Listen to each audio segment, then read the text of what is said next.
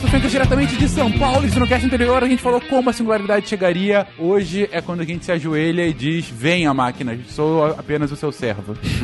Oi, pessoas. Eu sou Lívia Leite, falando de Porto, Portugal. E eu preciso dizer para vocês que quanto mais eu leio, eu não sei se eu me desespero ou se eu me animo sobre a singularidade. Ou ambos. ou ambos. Olá, pessoas. Aqui é a Nanaka, de São Paulo. E one day they woke me up so I could live forever. It's such a shame the same will never happen to you. You've got your short, sad life left. That's what I'm counting on. I used to want you dead, but now I only want you gone. Nossa, Excelente. É, Wala Wala, aqui é o Pena. Pô, queria cantar musiquinha também igual a Nanaka, mas com a minha inabilidade como cantor, eu adoro quando as pessoas vêm falar assim pra mim: Pena, tá tranquilo, se der ruim, a gente tira o computador da tomada, é só puxar o fio da tomada. adoro. Olá pessoal, aqui é o Felipe. E se a imortalidade vier junto com a singularidade, tomara que a vida não vire um porre de tédio. De Gaspar, Santa Catarina, aqui é Marcelo Guaxinim. E olha, eu sei que a minha função aqui é só fazer piada, mas eu queria avisar os meus nobres amigos engenheiros, doutores, mestres, que se esse é o 2, não pode ser singular. Você está ouvindo o Psycast, porque a ciência tem que ser divertida. Bem-vindos a mais uma sessão de recadinhos do SciCast. Feliz 2020, ouvintes! Caramba, quase não trava a língua. Chegamos aqui mais um ano. Espero que seja um ano ótimo para todo mundo. Espero que a gente consiga continuar divulgando a ciência, trazendo informação para vocês aqui no Portal Deviante, sempre com muito carinho, com muita paixão, né? E com muito amor pela ciência, porque é isso que a gente faz. Antes de mais nada, eu queria agradecer a todos vocês, nossos ouvintes, que acompanham a gente, seja desde o começo, seja a, desde a semana passada, o mês passado, o ano passado, sei lá. Obrigada, porque vocês fazem a diferença. É para vocês e por vocês que a gente tá aqui. E pra gente começar o ano bem, eu queria trazer o Cambly. Os lindos do Cambly voltaram. Sim, eles renovaram com a gente mais uma temporada, esses fofos, porque eles acreditam no podcast, porque eles acreditam nessa mídia e porque eles acreditam em vocês. Olha só. A gente falou um pouquinho de ano novo. O ano novo, como todo mundo sabe, é aquele momento de fazer os checklists, uh, de pensar na vida, de fazer as metas pro ano novo e ver se você realizou ou não tudo aquilo que passou e que você prometeu. Eu vou dizer que a minha lista ficou meio pendente aí com algumas coisas. Mas, enfim, detalhes, detalhes. Nessa hora a gente pensa, puxa vida, se eu tivesse começado lá atrás, hoje eu estaria onde eu queria. Ou eu estaria melhor, ou eu estaria, sei lá, mais preparado. Então, o Cambly trouxe pra galera que quiser começar a falar inglês 50% de desconto no plano anual. Cara, isso é muito legal, sério. É aquele empurrãozinho para você não se arrepender nesse começo de ano, porque daqui a um ano você vai desejar ter começado hoje. Eu falo por mim porque, caramba, eu demorei 10 anos para voltar a fazer faculdade e eu falei, nossa, caramba, mas eu vou me formar muito velha, eu vou fazer uma faculdade de 5 anos e, nossa, eu já fiquei 10 anos parada. Cara, nada a ver. Eu já tô quase no meio do curso, sabe? Passa muito rápido, a gente aprende muito e é o que eu falei, a gente só se prepara, né, pro futuro. Então, se você quiser conhecer o Cambly, você pode fazer aquela aulinha grátis, né? Que a gente sempre fala aqui, entra lá no cambly.com e usa o código SciCast. Mas, se você quiser começar a estudar já, a gente já falou aqui pra caramba do Cambly, uma super plataforma de aprendizado, muito bacana, muita coisa legal para aprender. Professores 24 horas praticamente, porque tem professor do mundo inteiro. A hora que você quiser aprender, sobre o que você quiser aprender, no nível que você tiver, são professores que vão atender a sua demanda, né? Então, assim, se você quiser começar a aprender, se você já quiser entrar o ano arrebentando no inglês, é, você pode usar os nossos códigos promocionais, que é o SciCast 50. E se você quiser colocar seu filhote aí, o seu pequeno deviante, SciCast 50 Kids, porque eles têm umas aulas todas especiais para crianças, são muito legais, a gente fala disso mais pra frente. Mas aproveitem, então, 50% de desconto no Cambly. Entra lá, c-a-m-b-l-y.com ou entra no aplicativo. Tem pra iPhone e pra Android, beleza? Fora isso, eu já agradeci a todo mundo uh, lá no comecinho, nos recadinhos, mas se você quiser conversar com a gente, se você quiser mandar um feliz ano novo pra mim, se você quiser mandar GIF, se você... qualquer coisa, gente. Se vocês quiserem conversar com a gente, vocês têm algumas formas. Vocês podem ir pelas nossas redes sociais, arroba pelo Instagram e pelo Twitter. Twitter é uma forma bem próxima da gente conversar. Se for uma coisa mais fala que eu discuto, contato arroba. E se você quiser deixar sua opinião sobre esse episódio, tirar suas dúvidas, mandar, enfim, GIFs legais ou considerações novas que a gente, ou coisas que a gente não falou no episódio, você entra no post aqui desse episódio e comenta lá. Com certeza os nossos Psycasters estarão de olho para responder vocês e interagir certo? Se você quiser ajudar de outra forma, estamos aí a partir de um real, PicPay, Padrim, Patreon. A gente já agradece de antemão. E se você não puder ajudar financeiramente, mostre o SciCast pros amigos. Espalhe esse amor deviante para que a gente possa continuar divulgando ciência por aí, certo? Já falei demais, já me empolguei. Gente, um beijão para vocês, um ótimo episódio e até semana que vem.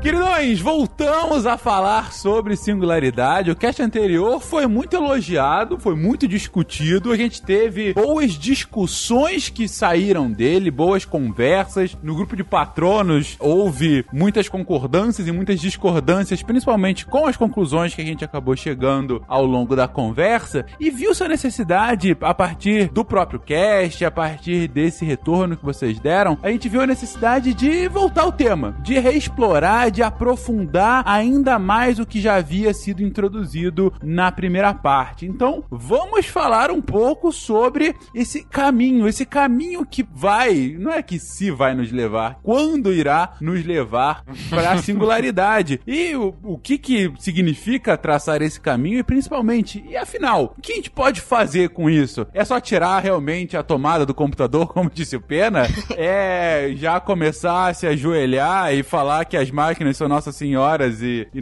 devemos obediência eterna, o que, que a gente pode fazer num mundo onde a singularidade se azivinha? E aí, gente, primeiro, como que a gente chega nessa singularidade? Qual, qual é esse caminho que a gente já está traçando e que a gente tende a traçar para a singularidade a partir de agora? O, o Fencas, rapidinho, já que você já que está mencionando sobre o sucesso do, do cast anterior, eu queria fazer uma errata aqui. Eu, quer dizer, não sei nem se é uma errata, na verdade. Mas é, como gerou muita discussão legal depois do cast também, tanto lá no, no post e, e, e, também nos grupos, teve gente que falou assim para mim: ah, pena, a lei de Moore não vale mais, né? Lembra que a gente falou da lei de Moore? Lembro, lembro. Não, mas ela existe para ser quebrada, né? O que no Brasil nada dá certo, né, gente? Essas coisas. que, então, a, a, lei de Moore, ela originalmente, ela de fato, ela não, não vale mais, porque quando ela foi enunciada, o, o cara lá, o Moore, ele tinha falado em termos de número de transistores. O cara tinha sido específico, assim, olha, o número de transistores dobra dobra a cada 18 meses. Mas ou, isso já acabou, isso não, o número de transistores não mais dobra, a gente não consegue mais é, nessa mesma taxa. Ah, mas olha, eles põem esse slide da lei de Moore em tudo quanto é palestra sobre qualquer tipo de tecnologia. Uhum, é, mas, é mas o que importa pra gente não é mais o transistor, porque a, a, agora a gente tá falando de potência de computação, né? Isso que é o relevante. Então, por mais que a gente não, não. Se a gente tem outras melhorias que acontecem, seja porque você consegue ter um paralelismo de processador, se você não consegue por mais transistores, mas você cria um processador com vários cores, ou porque você muda a tecnologia, você deixa ela mais eficiente, tanto na parte de softwares quanto de hardware. É, para nós, quando a gente está se referindo hoje à lei de Moore, é uma lei de Moore atualizada, seria uma lei de Moore falando em termos de processamento, tá? Então isso ainda está valendo, assim, a gente não tem como medir dentro da própria lei de Moore, assim, no, porque esse, isso é em média, né? Uma, mas aparentemente, olhando de longe, ainda a gente está nesse crescimento exponencial. E mesmo que a gente tenha períodos de estagnação, assim, pequenos pequenos períodos, você fala assim, nossa, aqui não, não valeu isso, não, não é diariamente, o que importa é num período grande. E se, sei lá, a gente tiver um advento como a computação quântica, é o suficiente para você dar um, mais um salto absurdo. Então, um salto quântico, eu diria. É, é, a gente não sabe quanto tempo vai valer a lei de Moore. Por enquanto tá valendo aí, tá seguindo. Só mais um detalhezinho também que acho que vale a pena é, é, corrigir. Eu tinha falado no cast anterior que o tempo, né, usando a lei de Moore, seria 2036 para que a gente chegasse nas máquinas com o mesmo, uh, mesmo potencial. Capacidade de processamento. Né? Capacidade de processamento humano. Só que eu errei. Eu estava usando já dados também desatualizados. E aí as contas mais assim recentes dizem que talvez seja 2027, ou seja, é bem antes do que eu estava tratando. É que assim, na verdade, tem duas, duas medidas aí, isso acho que a gente comentou no caixa anterior, né? Que é a capacidade de processamento de acordo com a energia gasta, né? Porque a gente já tem computadores que fazem muito mais operações no cérebro humano, mas gastam muito mais energia também. Isso, isso. Aí teria que ser um computador que a gente chama computador de mil dólares, né? Que seria assim, um computador acessível. Porque, de Barato, fato, é. hoje a gente já tem computadores com capacidade de processamento humano, mas que, que, enfim, né? Não, não, pra gente ter essa explosão de, de, de inteligência não basta um. Tem que ser a explosão mesmo, tem que ser computadores do nosso dia a dia. Quer dizer, claramente já temos aí dados que estão andando muito mais rápido do que a gente. A gente fala, não consegue acompanhar e tem que ficar esperando mais dados. Exatamente.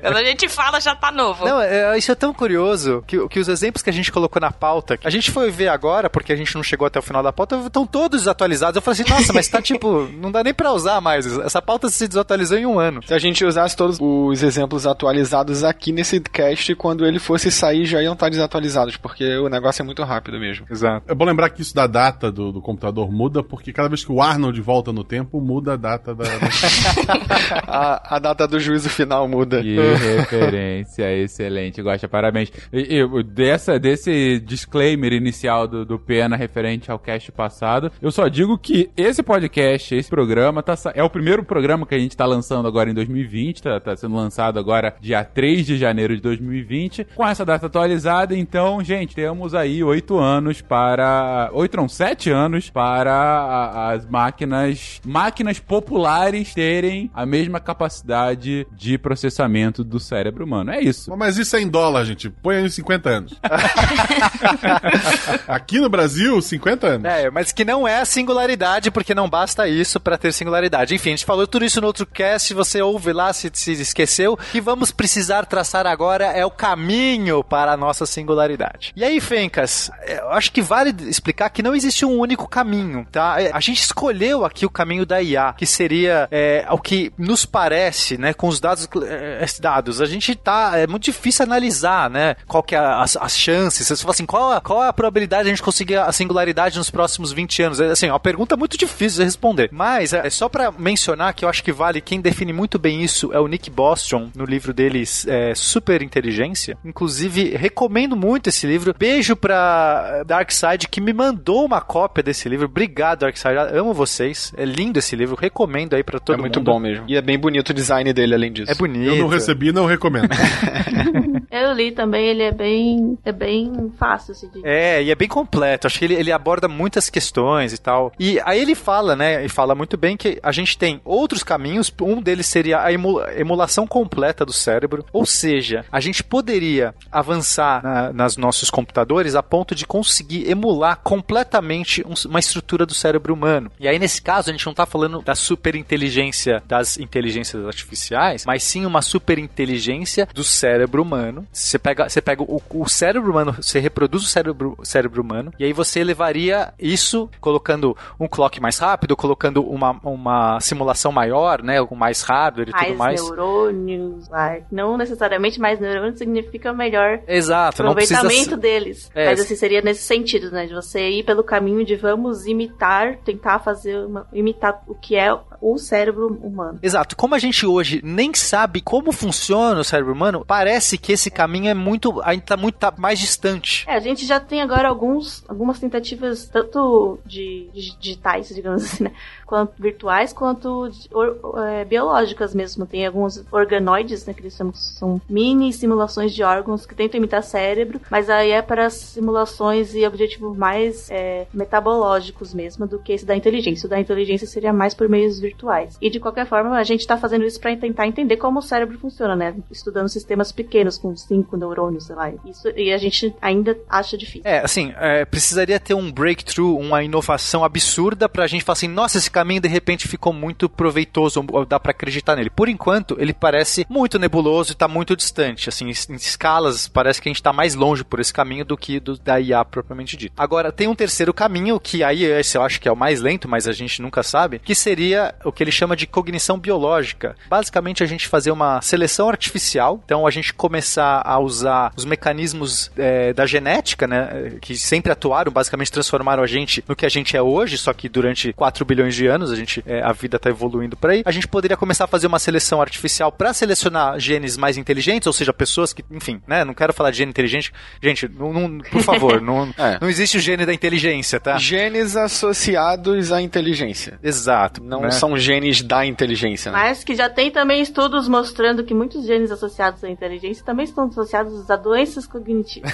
Então, Exato. essa- E- esse caminho é bem complicado. É, e aí poderíamos usar aprimoramentos genéticos, engenharia genética, enfim, toda sorte de recursos que a humanidade pode, né, tá aí descobrindo, é, CRISPR, etc. Tá, claro que, eticamente falando, isso é muito complicado, Eu mas já ia estou... comentar isso. Eu já fiquei, meu Deus do céu. E a questão ética. Mas tudo bem. Ok, vou esperar.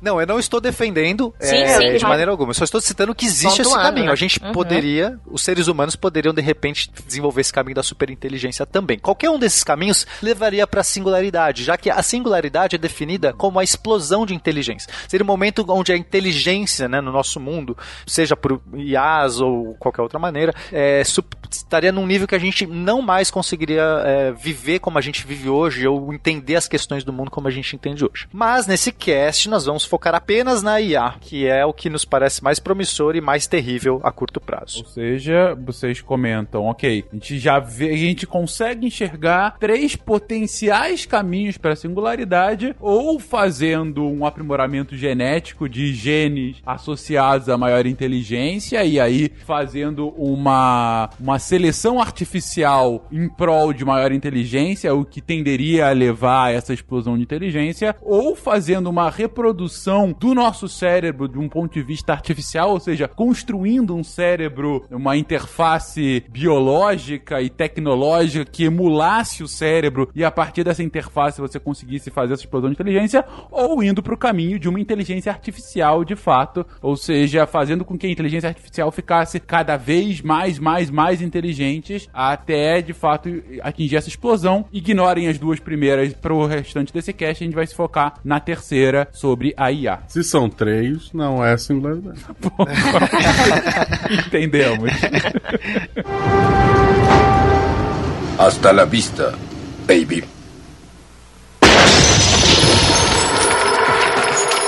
Aí a gente tem que entender um pouco, Fencas, é, já que a gente vai traçar esse caminho, quais são as formas que isso vai se demonstrar no nosso mundo, né? E provavelmente isso vai acontecer de todas as formas. Mas, novamente, né, o, o Nick Boston define essas três formas. Eu gosto muito, eu tô usando a abordagem dele aqui, tem vários jeitos de ver essa questão, mas esse comecinho eu acho que é legal usar essa abordagem que eu acho que é, é bem completa. E aí ele define que a gente tem três formas de, de, de acontecer essa, essa superinteligência, ou seja, essa singularidade. É, uma seria que ele chama de superinteligência rápida, que é basicamente um cérebro, uma máquina, uma, uma inteligência que funciona igual à nossa, só que muito, muito mais rápido. Então, digamos que você, Fencas, para fazer uma tarefa, sei lá, você precisa ter um problema aí, você quer, sei lá, projetar um negócio, submarino, tô projetando um submarino, eu quero projetar um submarino, tem que fazer contas, eu tenho que não sei o que, entender. De repente, é, eu levo um mês aí para fazer tudo que eu preciso, explorar, pesquisar, fazer as contas, descobrir e tal. E aí esse ser faria em um segundo. Tipo, faria tudo isso em um segundo. Ele, ele seguiu os mesmos passos que eu. Não é que ele pensou diferente, ele, ele teve uma solução incrível. Ele fez tudo que eu fiz, só que em um segundo. Tipo, ele foi mil vezes, cem mil vezes mais É rápido. como se você tivesse todo o tempo do mundo pra resolver seus problemas. Exato. Agora imagina a gente, né, tentando resolver problemas da humanidade, tendo uma escala de velocidade absurda. Isso, isso já pareceria pra nós uma superinteligência, né? Qualquer pessoa que tivesse um- o melhor aluno, o aluno da classe lá, de repente ele consegue fazer tudo numa escala 100, 10, mil vezes maior do que a, do que a nossa, ele vai parecer superinteligente. Embora tecnicamente ele fez a mesma coisa que a gente. Pro sistema superinteligente, o humano mais inteligente seria como, sei lá, o cupim mais inteligente. É tipo isso, assim. Eu adoro essas comparações pra sentir a gente um cocô. Nessa, nesse tópico, não. A gente tá falando de que ele faz exatamente a mesma coisa, só que É, mais porque rápido. isso, que aí vai entrar na qualitativa. ah, sim, é, é, exatamente. Em relação à rapidez, pelo menos, né, que a gente tá falando só. Não... Aí tem a segundo jeito que a gente chama de coletiva, e aí eu gosto muito desse. Então, assim, imagina que é, se eu agrupar vários tipos de consciência ou de inteligência juntas, eu posso extrair uma inteligência é, que é maior, muitas vezes, do que a, a soma das- dessas inteligências. Então, uma rede de computadores, cada computador, né, uma IA IA processando e tudo mais, pode extrair uma inteligência global maior. A gente está falando aqui de processamento paralelo. Mas eu posso aplicar isso em companhias, empresas, instituições, em universidades. A gente já vive hoje, o planeta Terra hoje já é uma, uma inteligência muito maior, uma inteligência coletiva, porque a gente consegue trabalhar, né? Então, sei lá, uma universidade, um centro de pesquisa, você tem ali um desenvolvimento maior do que simplesmente o, o cada se, se um único pesquisador fosse fazer todo aquele trabalho coletivo, seria um trabalho muito maior, proporcionalmente muito maior para ele. É, nesse caso, você consegue ganhar em termos de, de compartilhamento de conhecimento, paralelismos, essa informação. Esse é um caminho possível, desenvolver uma, uma superinteligência coletiva. Uhum. E o terceiro caminho seria uma superinteligência qualitativa. Aí sim, aqui entra talvez a, a, a questão do cupim, ou, né, a gente pode pensar qualquer animal, porque qualitativa é no sentido que a gente pensa numa qualidade, numa, num nível de abstração, num nível de inferência, num entendimento da realidade, a gente imagina, né, é, quando compara com os outros animais, que não dá, eu não vou sentar com um chimpanzé e discutir, sei lá, eletricidade com ele, por mais que eu possa passar minha vida inteira tentando ensinar para ele, talvez, o que é um campo eletromagnético, mas acho que ele não vai fazer ideia. Ele não simplesmente não tem, talvez, a complexidade cerebral ou processamento para chegar nesse nível de abstração. Ou seja, o primeiro caso seria cérebro mais rápido, um pensamento mais rápido, mas igual ao nosso, ou seja, só muito mais rápido processamento. O segundo é uma inteligência coletiva. Quando você foi explicando, me lembrou muito da, da questão de inteligência de, de enxame, né? De abelha, uma coisa bem mais, mais. Eu sei que não é isso, foi só uma, uma ideia que veio. Não, mas isso também é. O, o, o formigueiro ou a colmeia, ela é um ser, a gente pode bem, abstrair aqui como sendo um indivíduo mais complexo e com uma inteligência, porque vai fazer um monte de tarefas de uma maneira mais eficiente do que cada indivíduo, mesmo o coletivo dos indivíduos, né? Se você somar a inteligência de todas as abelhas do, do, da, da colmeia, ela não é a inteligência de como conseguir gerir, procurar alimento, se adaptar à temperatura, que uma colmeia inteira faz de uma maneira muito eficiente. Então tem tudo a ver sim, Fencas. E o último ponto é nossa diferença de macaco do, do resto dos outros animais, é um nível de abstração. Quando você foi me explicando, na verdade, me lembrei de Her, o final de Her, né? Quando a inteligência artificial chega num nível tão alto que ela fala, cara, eu não posso nem te explicar porque você não entenderia o que, que tá acontecendo. E ele Exatamente. fica com aquela cara de bocó no fim. Mas, é, enfim, tá, tá certo então. Mais rápida, ou coletiva, ou qualitativa. Agora, o que pode acontecer e provavelmente vai acontecer é que um salto em uma dessas três coisas, né? Então, de repente a gente conseguiu é, uma inteligência artificial que começa a fazer, chega no nosso nível, mas muito mais rápido, por exemplo, então ele vai desenvolver o rápido, ele pode dar um, um, um gatilho nos outros. Né? Então, é, no momento que você pode fazer uma tarefa como, sei lá, vou pegar o rápido que é igual ao nosso, então não parece ser melhor, é só tipo mais rápido, assim, né? Não é nada, ó, que eu não entendo. É, bastaria se você consegue fazer uma tarefa que é desenvolver um computador um melhor, né? Pensa assim, a tarefa é, eu quero desenvolver um computador melhor. A gente leva anos para fazer computadores melhores e todo esse processo que a gente está fazendo, isso está acontecendo mesmo que é, de maneira exponencial. Agora, se um computador chegou no nosso nível e ele consegue fazer essa tarefa muito mais rápido, ele vai poder dar o gatilho de, de acelerar essa melhoria de computadores. Enquanto a gente fez um melhor, o cara já fez 10 passos à frente ou 100 passos à frente. E aí, de repente, a gente já tá na singularidade qualitativa. Ou de repente já tá na singularidade coletiva. E aí a coletiva vai de repente gerar o necessário, o pool necessário de velocidade. Já tem a velocidade. Agora vai ter também o compartilhamento, o paralelismo e aí vai gerar a qualitativa. Então a gente meio que acha que um salto num desses pode gatilhar todos os outros. Entendi. Ou seja, assim que houver de alguma forma um desses, vai ser um negócio tão diferente do que a gente consegue, às vezes, sequer imaginar que os outros dois vão ser questão de tempo e um tempo muito rápido. É, é realmente. É, tudo vai ser reajeitado e de repente essa super inteligência já tá num outro patamar. É, é tudo uma suposição, né, Fencas? Assim, a gente não tem prova nenhuma de que é possível a, a singularidade, mas não tenho nenhum bom argumento dizendo por que não. Até hoje eu não consegui ver um argumento categórico, algo que você fala assim, não, realmente aqui a gente tem um empecilho que é um nível.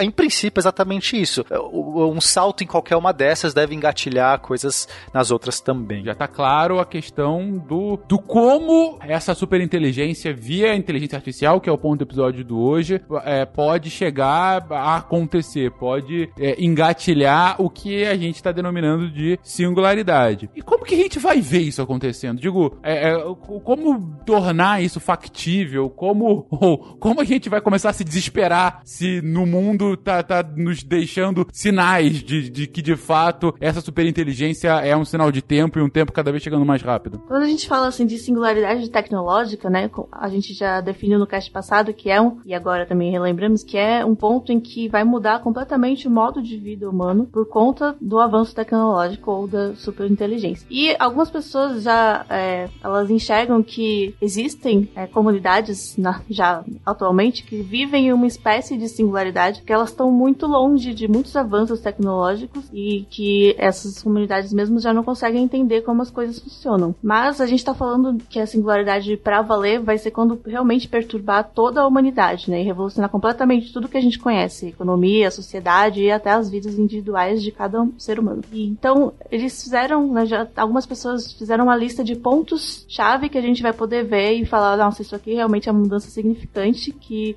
é, indica que a singularidade está chegando, né? Inclusive, se você for pensar, já tem algumas coisas que mudaram o modo como a gente é, que até pode ser visto como uma experiência que já é transhumana. Por exemplo, é, você seria você mesmo sem a internet? É, as pessoas que já vivem hoje com a internet estão em, tudo que está em volta. É, estando no SciCast há quatro anos, eu diria que não, porque simplesmente esse projeto não aconteceria. é, tipo, não só assim, ah, o que, que tem que foi a internet que mudou na sua vida, mas que você já é mais do que você poderia ser por causa da internet. Então você já é uma, um ser melhorado, digamos assim, aumentado. Inclusive, Nanaka, eu ia, eu ia perguntar assim, que quando você falou, ah, mas algo que transforma a humanidade, mas é algo que deixa a humanidade desesperada, né? Porque algumas coisas já estão acontecendo e a gente não tá notando. Talvez sejam marcos uhum. para que a gente consiga perceber e as pessoas fiquem, ok, que hora foi que eu dormi? Exato. É para prestar atenção. É, a gente acaba trazendo, é, é, vira o bico, né? Assim, vira, vira uma coisa tão dentro da gente que a gente não percebe mais. A gente não consegue nem perceber as diferenças. Se, se a gente fala assim, 10 anos atrás, sei lá, a sensação quando você fala 10 anos atrás, parece que tá, tá igual. Não, 10 anos tá tudo, igual. O que eu tinha hoje tá igual, o que eu faço hoje. E não é. Se a gente for parar pra pensar as coisas, como a gente vive, em termos por conta da tecnologia, é, por conta, né, é claro, né, pensando, eu tô pensando no meu ponto de vista, talvez alguém que vive numa cidade mais rural e, e agrária, sei lá, etc, talvez não. Mas, principalmente para quem vive em grandes centros urbanos, essas coisas são muito, muito absurdas, né? Como a gente consegue, sei lá, hoje, hoje eu consigo saber quando o ônibus tá passando no ponto e eu posso me preparar para isso, sabe? É, que 10 anos atrás eu sequer poderia imaginar algo assim. Um tempo atrás uma pessoa comentou: Ah, bom era antigamente a gente saía para conversar num barzinho, aí alguém tinha alguma dúvida, as pessoas começavam a discutir. Hoje em dia, se alguém tem uma dúvida, alguém saca o celular, procura a resposta e a conversa acaba. Cara, sabe quando que passar a noite brigando sobre um tema é melhor do que ter a resposta na hora? Tipo, ah, legaram no tempo que a gente saia na faca 4 da manhã para saber qual era o jogador da escalação do Flamengo na, sabe? É óbvio que é uma evolução. Agora as discussões podem focar em coisas mais interessantes, né? É, tipo, se o teu papo depende de um tema que as pessoas não sabem a resposta, o problema não tá na tecnologia, tá em você. Vai para aqueles bares que tem, ah, conversa entre si, não tem Wi-Fi. Vai lá. Enfim. Guacha pistola. Hasta la vista, baby.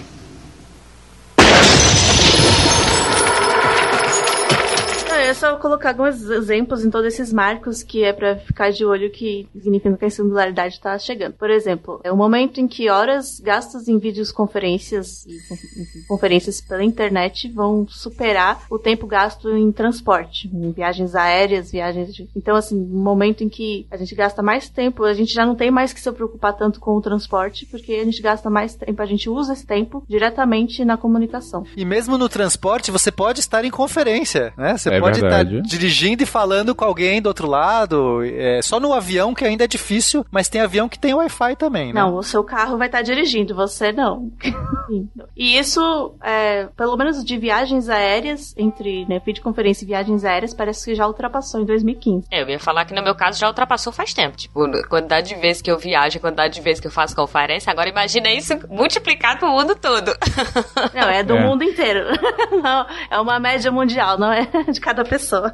Tem gente que nunca viajou de avião na vida, né? Eu digo que o trabalho que eu faço hoje só é possível por conta de videoconferência. Eu digo, a sede da minha empresa, na verdade, fica no Rio e eu, semanalmente, se não com mais ainda frequência, tenho que falar com o meu chefe e com, com os meus pares para que é, o negócio aconteça. E olhe que a nossa diferença aqui é Rio e São Paulo. E eu sei que tem muitos ouvintes do SciCast que. Cara, eu tô do outro lado do Oceano Atlântico e eu tô trabalhando. Não sei. Tipo, eu tô trabalhando na escola e, e, tipo, é, a gente tá com algumas coisas pra resolver e eu tô conseguindo resolver daqui só por isso, sabe? Era uma coisa que era inimaginável, era possível já, mas era inimaginável pra mim até poucos anos. Mas eu continuo tendo um monte de trabalho e consigo resolver daqui, né? Sem precisar estar na Terra, ligado à Terra. Mas seria mais engraçado se pra gravar o SciCast todo mundo pegasse um avião. Isso seria. Então, temos também o momento em que em videogames a interação com inteligências artificiais vai ser de um nível aparentemente humano. Então seria algo num contexto bem específico, seria análogo a um comportamento humano. Né? Isso também a gente tá chegando lá. Tem, claro que se você jogar muitas vezes a mesma fase, talvez você veja que ah, não tem tanto assim, mas a gente tá chegando perto. É, a previsão seria é, ah, por aqui, em 2020. É, aí entra muito naquela lógica que a gente até comentou no episódio passado, né? De você jogar contra a máquina e a máquina usando, claro, uma inteligência artificial, é, ela tem uma inteligência pré-programada de estratégia, né? Que aí é. Eu acho que inclusive o, o Pena e o Felipe comentaram isso num spin há algum tempo atrás, né? Que eles estavam comentando sobre inteligência artificial, se não me engano, em StarCraft. Que, enfim, se você já jogou StarCraft alguma vez na sua vida, você vai jogar contra a máquina. Por mais difícil que seja o jogo, a máquina tem uma estratégia pré-programada, né? Que ela sempre vai fazer isso, ou ela vai fazer da melhor, enfim, de formas aproximadas daquela forma. Mas o que está acontecendo é, de fato, inteligência artificial e machine learning para ir aprendendo a forma como os jogadores humanos jogam e aprendendo a partir disso para pensar em estratégias que sejam, que consigam superar a, a habilidade e a inteligência humana naquele momento. É, não só superar, mas realmente interagir com os jogadores humanos. É, porque se tu vai jogar um jogo que tu tem, sei lá, proteger uma pessoa, aí tu tá abaixado e atirando, e ela tá dançando entre os inimigos e fogo cruzado, eu acho que ela falhou. É, é algo do gênero, né? Mas eu lembro bem desses spin dos meninos, porque eles comentaram um negócio uh, bem, bem interessante. Porque assim, uma coisa é você criar uma máquina para jogar xadrez, ou pra jogar Go, que é um jogo assim, de estratégia, mas de turnos, né? Assim, jogar até Civilization, que é um jogo de turnos e estratégia, mas que tem uma complexidade, né? Tem muito mais camadas do que o xadrez, né? É, digo, não tô falando que é.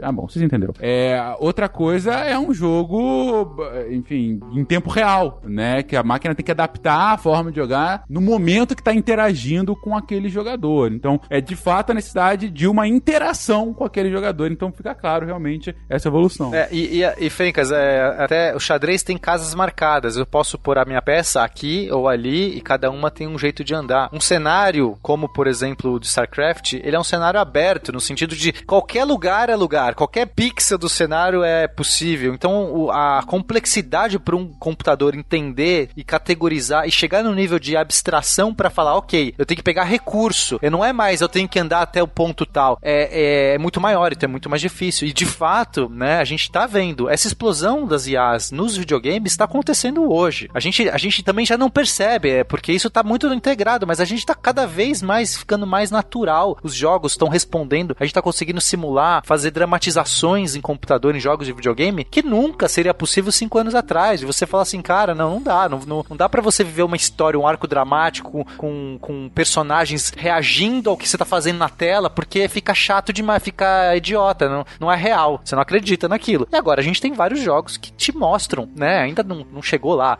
A gente não, não tá na perfeição, não é um teste Turing, não tá passando teste Turing. Eu não tô achando que eu tô jogando ainda no, no multiplayer lá e eu tô jogando single player, mas o caminho tá traçado, tá, tá dado. Vai acontecer muito rápido. Ah, sem dúvida. Aí tem algumas outras medidas, por exemplo, quando a gente tiver realidade virtual praticamente realista e super imersiva, o que a gente já tem, na verdade, porque tem, existe gadgets assim que você que faz, que você coloca no corpo inteiro e que simulam todas as sensações, né? Tipo, a gente acha que ainda não tem gosto.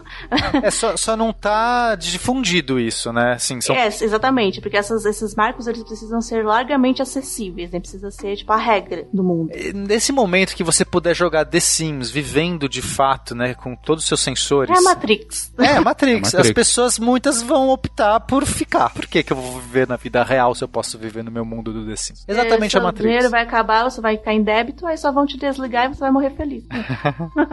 Seguindo. É, quando as casas tiverem, tipo, cada residência tiver mais de 30 aparelhos conectados globalmente, eu não sei por que esse número, mas acharam que é um número que significa um grande marco. E eu acho que a gente tá bem perto também. Se você for contar todos os aparelhos que tem numa casa, numa casa, claro, bem conectada, né? É, e globalmente aí, se você dividir por toda a população do mundo, ainda temos um problema. É, isso, globalmente não estamos perto, mas as- já existe. Mas muitos lares já, já passaram desse número. Não, com certeza. E aí eu faço referência, inclusive, à ótima série, caso não tenham visto, vejam Years and Years, e que justamente ela mostra a, a evolução de uma família de classe média inglesa é, de 2019 até 2032, 2033, mais ou menos. E é legal porque é de uma família de classe média, não é assim alguma coisa excepcional, é o dia a dia da, daquela, da- daquela família. É tipo, de volta pro futuro, você vai fazer pizza no micro-ondas. Exatamente, é, é a história dos comuns do futuro, né? Esse é o negócio. E uma das coisas que é notável, da, bom, tem muitas coisas notáveis da evolução tecnológica, mas uma das que a- elas, as pessoas, é, é muito legal como é feito na série, porque é de uma naturalidade que você vê assim, que pra você espectador é uma coisa assustadora de diferente, mas pra eles é uma naturalidade realmente como ligar uma lâmpada, né? É justamente essa interação com objetos na internet das coisas, em especial com esses essas Alexas da vida, né? Esses lá, se eu não me engano, chama-se Senhor. E que no início é uma máquina, tal qual o Alexa e esses assistentes, e que nos últimos anos é um negócio que tá na casa. Eles até brincam com isso. Que tem a personagem mais, mais velha, que é a avó lá, falando: Não, eu gostava do senhor quando ele era máquina. E aí a filha dela fala: Mas agora o senhor tá na casa inteira, é só você falar com ele. E aí a casa responde, entendeu? E é um negócio, é realmente, quando ele falou isso, caraca, e tipo, daqui, no- nessa timeline da série, era em menos de 15 anos o negócio acontecendo, né? Alô, Fecas, não estou te ouvindo. Tá, tá muito ET Bilu. Não, tu, tu passou pela singularidade durante a tua fala, porque eu não.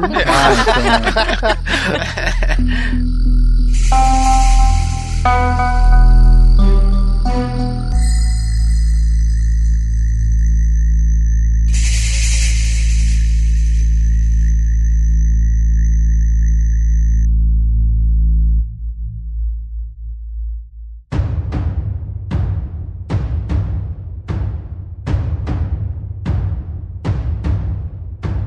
próxima seria a- alguma inteligência artificial conseguir passar num teste de Turing. E isso é a previsão, assim, a expectativa é que ainda demore mais do que todas essas que eu já falei. Então, por volta lá de 2040, sei lá. É, teve uma notícia recente do ano passado de uma máquina que passou no teste Turing, que emulou um garoto de 13 anos, e aí basicamente o garoto de 13 anos ficava só xingando as pessoas e desconversando, que é o que talvez garotos de 13 anos possam, né? E aí as pessoas acreditaram, né? Não sei. Eu não sei os critérios, etc. É, então, é que esse teste ele é muito, é, é muito flexível, digamos. É, Você pode colocar nele o que você quiser. algum- Exato, mas não é esse teste Turing que a gente tá falando definitivamente, tá? Tipo, pra todos os efeitos, nenhuma máquina até hoje passou no teste Turing, porque tem que ser Seria um passado teste extensivo. né? extensivo, de uma maneira conclusiva, de uma maneira que você não não é sem querer enganou a tiazinha da escola, porque hoje a Google Duplex já engana muita gente, né? Se você não sei se vocês conhecem, a Google Duplex é assistente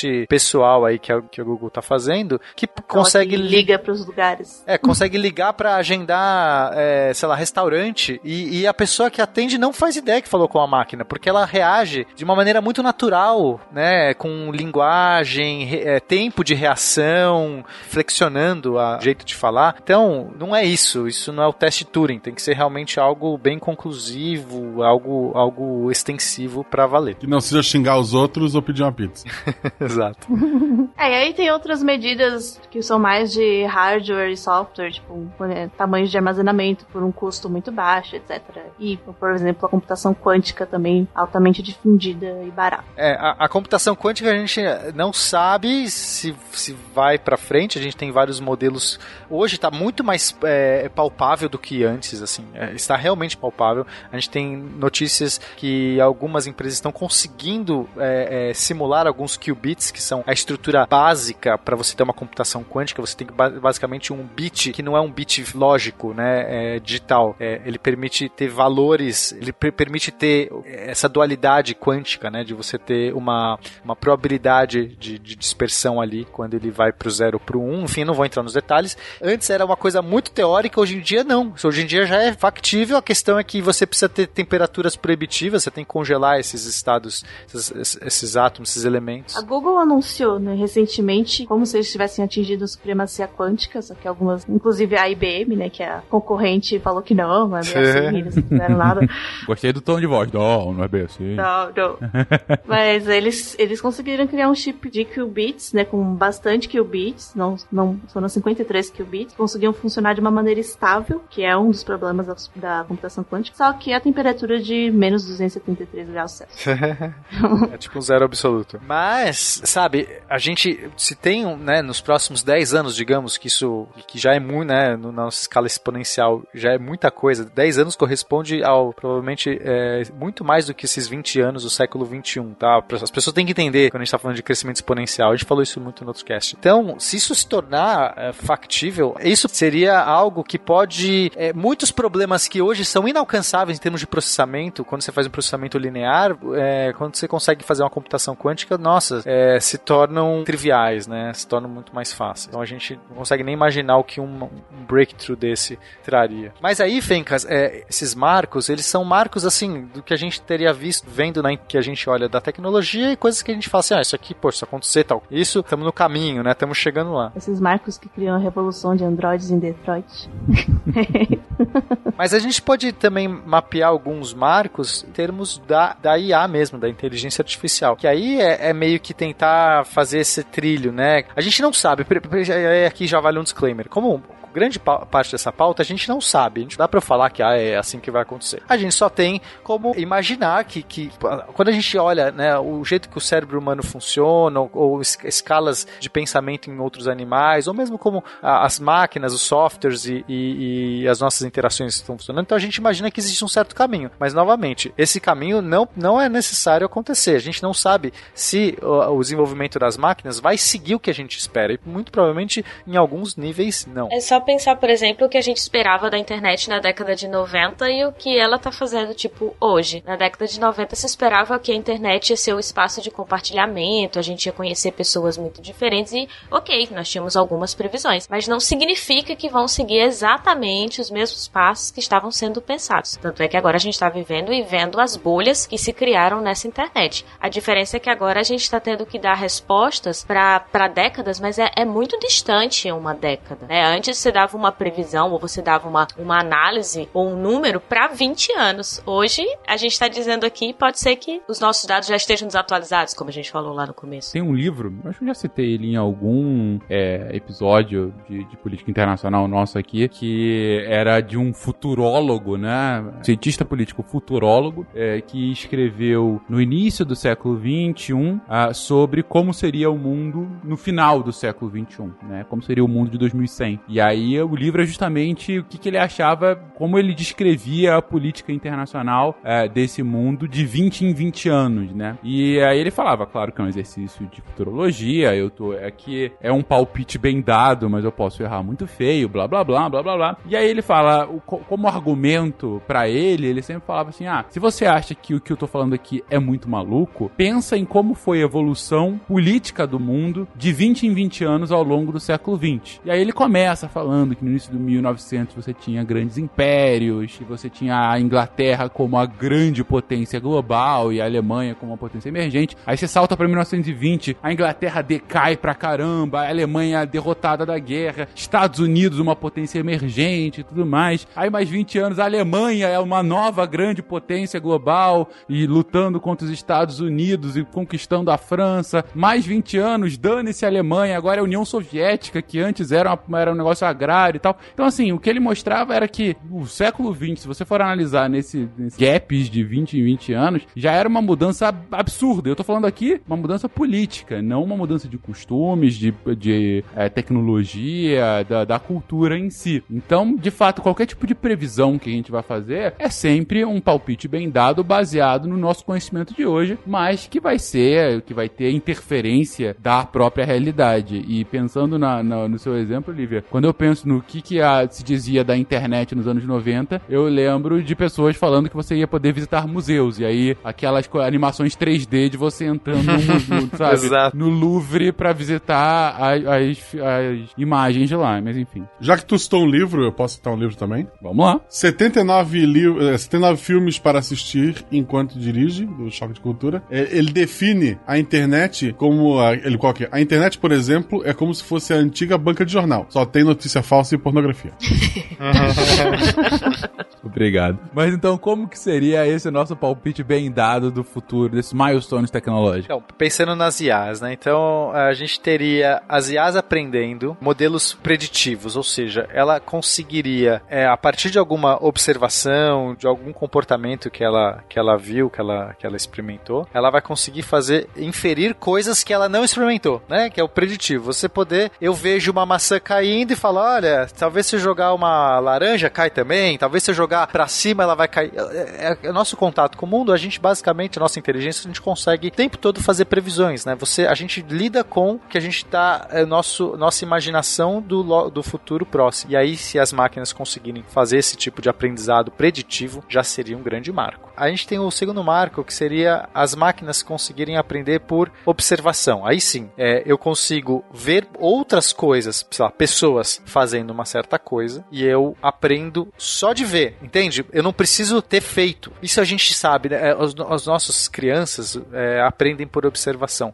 Elas conseguem ver um certo comportamento e aí elas vão e, e, e aprendem. A gente não precisa ter necessariamente feito tudo aquilo. Então isso seria também outro marco muito legal. Ah, consegue imitar, né? Que uma pessoa fizer. Isso é. De maneira geral. Assim. Outro seria uma inteligência artificial que consegue aprender um procedimento estendido, ou seja, ele, ela usa, ela consegue usar comportamentos que ela já aprendeu, ou por observação e imitação, para realizar uma outra atividade que precise juntar vários comportamentos aprendidos, entendeu? Mesmo sem ela ter visto, ela não observou ninguém fazer essa atividade, mas ela entende que se ela juntar outras atividades que ela já aprendeu, ela consegue fazer essa nova atividade. Então, o que você está querendo dizer é que a, a máquina, ela vai, a partir de, de, de da compreensão de, de algum fato, de alguma ação individual, ela pode concluir uma coisa totalmente diferente. Então é como se ela sabe que os humanos eles jogam jogos que usam bolas e raquetes e a partir disso ela consegue, sei lá, é, é, é falar as regras do ping-pong a partir disso, sei lá, alguma coisa desse gênero. Tipo, é, ela extrapola uma coisa mais simples para algo muito mais complexo a partir dessa compreensão do, do de coisas mais, simples. Mais ou menos isso. Ela consegue entender que algo que ela já aprendeu é suficiente para conseguir fazer aquilo, mesmo que ela nunca tenha observado alguém fazer aquilo. Entendi. Juntar os pontos. É tipo assim, tu, tu sabe que pra, tu é um macaco, aí tu sabe que para pegar uma banana que tá ali na árvore, tu, tu tem que pegar a banana com a mão. Mas você também sabe que a banana tá alta demais. E aí você lembra que, que aquele objeto ali, que é um banco que você tá vendo, ele, ele, é, ele faz com que você fique mais alto. Então você pega o banco, bota ali, aumenta a sua altura e pega a banana. É tipo isso. Tu pega duas coisas de maneira que tu usa para coisas diferentes, une e resolve um problema. Ótimo. Esse foi muito bom. Hasta la vista, baby.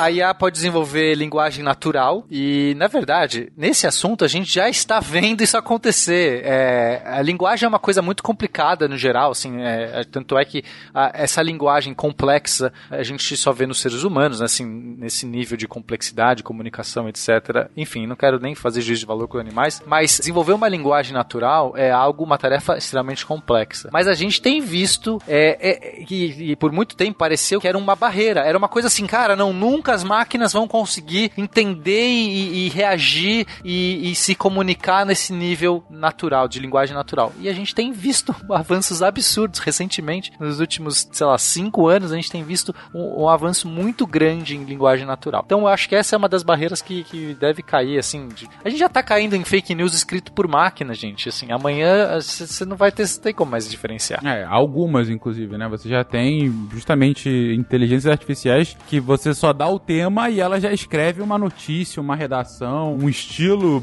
linguístico próprio, emulado e que você quase não diferencia realmente. Tem que ser um expert realmente para diferenciar de algo real, né? De algo escrito Sim. um humano. Mas acho que o grande exemplo é a Google Duplex, que de fato ela fala. Ela tem um. Ela é meio que, digamos assim, que ela entende o, o objetivo, a informação que ela está tentando passar. É diferente dessas que a gente dá um tema e ela escreve um texto, ela é baseada em. Na verdade, ela junta né, o padrão de vários textos que ela já viu. Mas a, a Duplex, por exemplo, ela consegue realmente se comunicar com a ferramenta de uma linguagem natural. É, a pessoa vai reagir de uma maneira não programada, ela vai entender um contexto daquele, daquela reação, daquela expressão, ela consegue reagir da maneira como ela recebeu aquela informação, que é diferente. A pessoa de repente falou gritando com você, ou ela usou uma gíria, ou ela tirou um sarro de você. Você reagir a isso de uma maneira natural, de você entender o de você é, pegar nuance, não é só a informação, não é só ah, a pessoa que é não sei o que, ela falou dessa maneira. Isso que é realmente. E a Google Duplex incrivelmente faz essas coisas, né? Pelo menos nos exemplos que a gente viu, né? A gente é, tem ainda chão para frente, né? Não, não, chegamos lá, mas eu acho que essa é uma das barreiras que, que deve cair rápido, eu acho. Principalmente se a gente lembrar, assim, porque eu acho que a gente precisa estar sempre lembrando que se fala da Google, por exemplo, a quantidade de dados que ela possui para poder ela conseguir resolver qualquer coisa, para ela aplicar qualquer coisa, porque quando a gente fala, ah, mas tem essa informação e tem essa. Quando é um ser humano, a gente pensa em uma experiência, duas experiências. Mas quando a gente está falando de inteligência artificial, a gente está falando de uma base de dados que é gigantesca, né, para poder combinar todos esses dados e aí poder identificar quando que é um grito ou se seria uma, uma fala um pouco mais suave. Tudo bem, vamos. Queremos acreditar que vai, vai demorar? Talvez queremos acreditar. Mas é, entender que essa velocidade já é muito grande. Né? A velocidade de informações de quantos. que tipo de foto nós estamos postando, ou poses, ou o que nós estamos vendo, ou que dados nós estamos fornecendo. É, a gente precisa pensar isso em escala global, né? Tá todo mundo o tempo todo alimentando a, a, as redes, por exemplo, e esses dados estão indo para algum lugar, né? Ou estão indo para vários lugares. E esses dados estão sendo combinados combinados estão sendo utilizados para isso. Então a gente precisa pensar também nessa dimensão que eu acho que às vezes alguns de nós, tipo, eu penso, eu tô falando por mim, né? A minha experiência, às vezes a gente esquece. E aí quando eu paro para pensar na quantidade de dados que tá circulando nesse momento, aí me dá um certo desespero que eu falo, é, realmente, não tá muito longe, é tipo, hoje que vai acontecer isso. Nem sei se eu tô conversando com máquinas, se vocês são máquinas, não sei. É, já não. Quem me garante? Nunca vi vocês. Quem sabe. pode ser sim, pode ser que não. Não, mas eu entendo seu ponto, Liga. Realmente é algo, é algo a ser considerado, sem dúvida alguma. que mais? Aí a gente tem o seguinte, uma vez que você é, desenvolveu uma linguagem natural e você entende esses né, contextos, tem uma abstração, você pode aprender apenas por instrução, né? Então eu consigo te ensinar alguma coisa, Fincas, ou tô aqui falando para os ouvintes, a gente está passando conhecimento só por instrução, só falando, a pessoa consegue, né? Eu posso ensinar uma receita de bolo para você, só te explicando coisas e, e tudo mais, e a pessoa aprende. Então a máquina poderia aprender apenas apenas por alguém explicar para ela. Nunca nem observou alguém fazer, nunca nem ela não fez. Ela alguém alguém conta. Olha, pega essa bola, arremessa ali e aí desse jeito vai fazer uma cesta. Ah, legal. Ela vai lá e faz a cesta. É, e a partir daí ela também teria disponível todo o conhecimento que a gente já deixou aí explicado, escrito. Basicamente, é, é só ela ler qualquer livro e pronto, ela Exato. já sabe como nos dominar. Mas assim, eu, eu acho que isso pode até ser perigoso. Eu lembro de ter lido um artigo há um tempo atrás de que era um software para prever é, a questão criminal nos Estados Unidos de quando de pena que as pessoas iam levar. E como ele era baseado em dados anteriores, ele normalmente dava penas muito maiores para negros porque pelos dados que ele tinha, eles é, costumavam ser reincidente, ou os juízes costumavam dar penas maiores, então o software entendia que ele tinha que dar pena maior também. Então a máquina acabava reproduzindo o racismo que existia na, naquelas pessoas, simplesmente porque a base de dados que ele tinha tinha essas informações de negros sendo mais vezes é, é, considerados culpados, aquele tipo de crime normalmente ele, ele acaba pegando uma pena maior e tal. Então acaba que a informação que tu dá para a máquina, às vezes tu acaba reproduzindo coisas, falhas, né, que o ser humano já teria normalmente. Sim, sim. É, esse é o grande problema do treinamento de máquina, né? Que a gente já a gente comentou no SciCast de Machine Learning, né? Que justamente quando é baseado só em dados, né? O que importa, na verdade, é a qualidade dos dados que a gente dá para a máquina. Né? Então, isso é outro. Mas a gente está falando aqui, não, de que a gente, que, de que a inteligência artificial conseguiria realmente entender instruções e explicações, entender o que está ali, entendeu? Entender as informações, não simplesmente identificar um padrão, simplesmente não, porque isso também é complexo, mas identificar um padrão e aplicar ele. Mas então, Nanaka, essa parte, essa parte doida, porque é, a gente, nós seres humanos, nós absorvemos cultura. E, e, e por exemplo, com um treinamento, né? Quando você está treinando uma, um machine learning, etc., você tem o momento do treinamento e é o momento que você fala, agora não estou treinando. A máquina, né? Ela sabe isso. Ela, quer dizer, ela não sabe, mas você tem, você passa por essa etapa. Nós, seres humanos, estamos o tempo todo nesse processo, né? Então, uma máquina que desenvolveu linguagem natural, ela está treinando o tempo todo também. Ela está o tempo todo processando os dados, é, refazendo. Todos os dados, eles aumentam a base de treino, né? Diferente do machine learning que a gente usa realmente, a gente divide, né? Agora a gente vai treinar, agora a gente vai testar. Agora... E aí, essa pessoa, por que, que ela essa pessoa, essa máquina, por que, que ela vai fazer? Ela vai começar a absorver cultura, porque é isso, a cultura nada mais é do que isso. A gente, a gente vive no. É, nós também aprendemos racismos e preconceitos, nós também, porque vi, viemos de um meio assim. A gente reproduz também cultura e, né, a gente tem que ficar desconstruindo o tempo todo. A gente tem que ficar questionando nossos valores o tempo todo, porque a nossa moralidade, ela é totalmente enviesada. É, tem toda uma questão tradicional. Essa máquina, ela também vai passar a reproduzir, mesmo nesse nível, Nanaka, não só porque é uma, uma rede neural que está achando padrões e os, padr e os dados estão vieram de uma base corrompida. Não, essa máquina vai possivelmente explorar tabus, explorar valores morais, questões mais amplas, porque ela vem, ela está aprendendo constantemente de uma sociedade humana que tem esses valores. E ela provavelmente vai reproduzir também. É muito louco. Sim, isso com certeza está incluso, mas é, o ponto de virada seria que ela seria capaz de aplicar princípios, por exemplo, de matemática e física para resolver problemas também. É, ela poderia estudar essas áreas maiores, mais amplas de conhecimento, né? Tipo, ela poderia já, já fazer uso do conhecimento que a gente já tem, porque está disponível, e não ter que redescobrir tudo, digamos assim. É, a gente poderia ter uma máquina cientista nesse momento, que ela vai basicamente estar tá, né, fazendo contribuições, talvez nos limites da, da nossa, do nosso conhecimento. Provavelmente experimentando na gente, né? não, é que aqui ainda tecnicamente não é a singularidade. A gente está vendo, tipo, olha, uma, uma máquina que não, não tem uma super inteligência, mas ela já está fazendo coisas num nível de abstração similar ao ser humano. E aí, de fato, a gente vai chegar um momento que uma máquina vai resolver um problema. É, não é um problema que eu quero dizer assim, ah, como é que eu chego daqui ali? Eu digo, um problema, né, um problema categórico da, da humanidade, alguma coisa é, que desafia as mentes, que vem desafiando as mentes dos seres humanos, alguma máquina vai chegar a um ponto que fala assim, vou resolver esse problema aqui, ó, tá aqui, resolvi. E aí, nesse momento, a gente tá às bordas. Aí, aí acho que é o momento da singularidade, que é uma máquina se mostrou su super inteligente. Até porque a resposta a, provavelmente é a extinção da raça humana. Não, é... Como proceder, né? É. Co é, como resolver o problema da poluição? Hum, extinção da raça humana. É. Como resolver as desigualdades sociais? Hum, extinção da raça humana. Exato, né? Você não sim, tem humano sim. e você não tem desigualdade, né? Exato, que é, a é. política do, do meio ambiente atual, né? É, tem várias máquinas que já fizeram isso em algumas simulações. Tem um canal no YouTube chamado Two Minute Papers, que, que ele basicamente pega, é, coloca rapidinho assim num, num, vídeo uns papers que estão saindo, uns artigos que estão saindo no, no, no, ramo de inteligência artificial e são ótimos assim.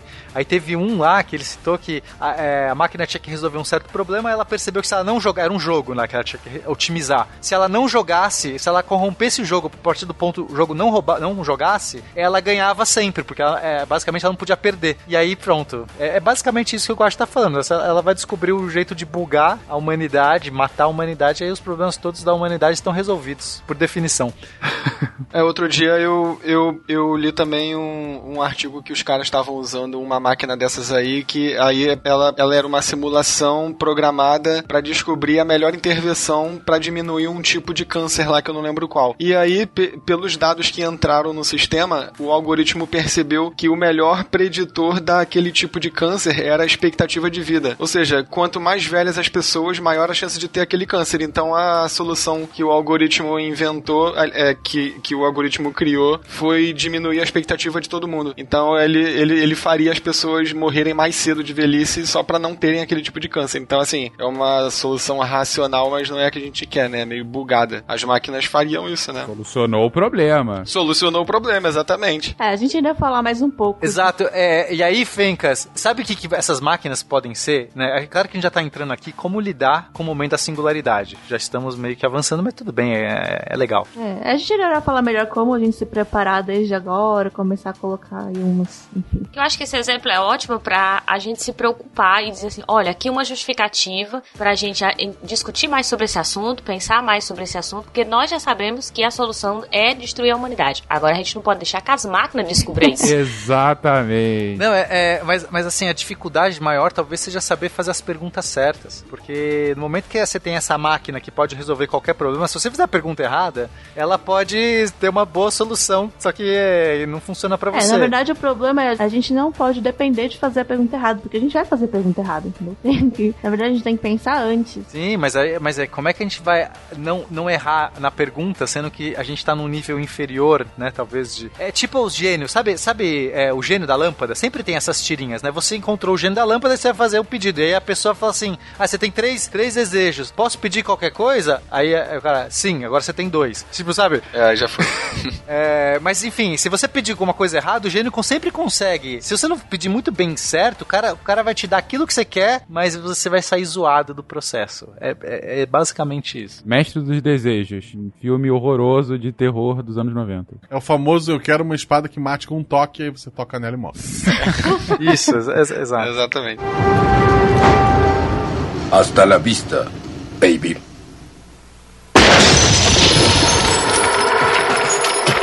Penquinhas, o que acontece é o seguinte: esses aqui são os milestones, né? as- os marcos do ponto de vista da inteligência. Agora, uma coisa que a gente não pode deixar de, de- de citar ou de colocar na nossa equação, porque isso vai mudar completamente muita coisa do- do- da humanidade, do jeito que a gente vê a tecnologia, é a questão da consciência. A gente chegou a falar no primeiro cast lá sobre eh, no momento que as máquinas eh, chegarem na, na superinteligência, ou seja, no, no momento que elas passarem no teste Turing, né, chegarem nesse marco aí, elas vão ter consciência, né? Isso é uma prova, uma prova lógica. Então, quando você coloca um ser consciente na parada, a coisa muda tudo, né? Por primeiro questões éticas. É ético você acabar com a vida, né, ou com a, vai, vou chamar de vida, tá? Existência. existência de um ser consciente? É ético você aprisionar um ser consciente, forçá-lo a fazer algum trabalho, escravizar um ser consciente? Tem um monte de questões é, importantes. É claro que você fala assim, mas o que é ser um ser consciente? Né? Então, né, falar de consciência já é complicadíssimo, porque a gente não sabe o que é consciência. E diferente de inteligência,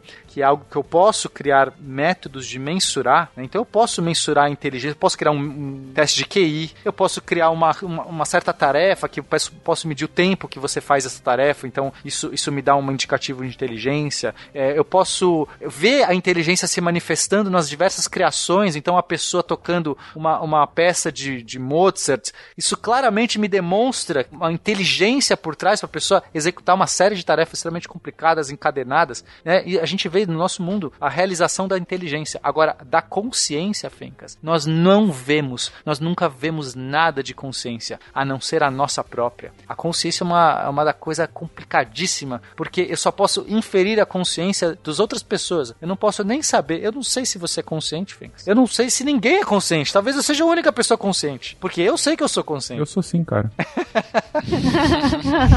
E aí É, entra mas no- acho que a gente nem vai entrar muito na filosofia do que é consciência e tal, porque a gente tá querendo tentar colocar uma visão prática, né? Então, como é que a gente vai definir ou vai entender quando uma inteligência artificial é consciente? Talvez a gente possa falar de recursividade, né?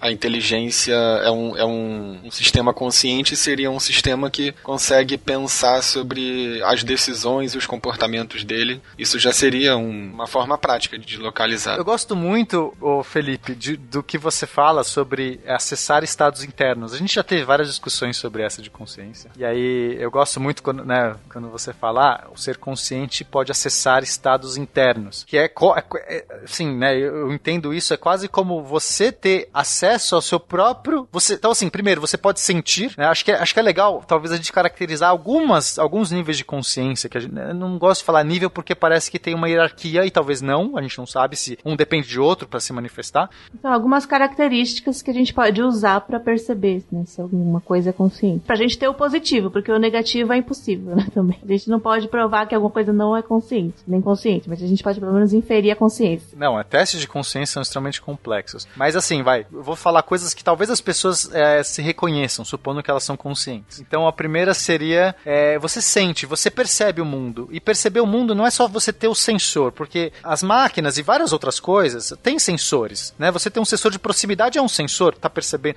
Mas é você é, acessar aquilo de uma maneira que a gente chama fenomenológica. Você vivenciar a, a experiência do contato, do acesso, da, de você ter o mundo. Então, né, um exemplo claro é você saborear alguma coisa, você interagir, você sentir uma dor, você sentir uma raiva, você, você, você reagir sensorialmente ao seu mundo. É, isso seria a experiência fenomenológica. Eu, não, eu sei que um elevador tem um sensor de proximidade. Eu não sei se ele sente isso, se ele fala assim, olha, tem alguém chegando aí, olha, né? Aí é mais difícil saber se ele sente. Conheço alguns elevadores que fazem isso, que, que tem alegria e que, que são muito animados. Aqueles do Douglas Adams, né? Exatamente, exatamente. Aí um outro nível seria a empatia. Olha só, Fencas, é você não apenas se sente o mundo, mas eu consigo projetar num outro ser vivo coisas minhas. Ou eu consigo projetar em mim coisas dele, né? A gente não sabe a ordem, porque é meio complexo. Então, basicamente, se eu vejo uma outra pessoa triste, eu sinto a tristeza em mim, projeto a tristeza daquela pessoa em mim e sinto como ela. E de algum jeito faço essa analogia. Ou você vê o Guaxa pisar em um Lego. Você vai sentir dor. Até aqui? Desculpa, tinha que. e é muito legal essa coisa da empatia, né? Então eu vou sentir a dor do Guaxa, não sei se é a mesma que a dele, mas eu provavelmente vou conseguir ver pela expressão dele, eu vou sentir uma dor. Talvez seja até próxima, dependendo, ou que não importa seja próximo ou não, mas eu sinto, eu me projeto. Por que que os seres, a gente é capaz de fazer isso? É, eu não quero entrar muito nesses detalhes, porque esse assunto é muito longo. Inclusive, eu tenho uma palestra só sobre consciência artificial. Inclusive, você foi nessa palestra, né, Fencas? A Nanaka também foi. Então, mas é, enfim, é, é, vamos passar rapidamente. Então, esse seria um outro nível, seria a empatia. E a gente, como ser vivo, percebe, a gente sente isso, né? Tirando os psicopatas, talvez, que não sentem empatia. Coloca um Lego no meu caminho. mas eu já tenho a solução pro, pro Lego. Vim da raça humana.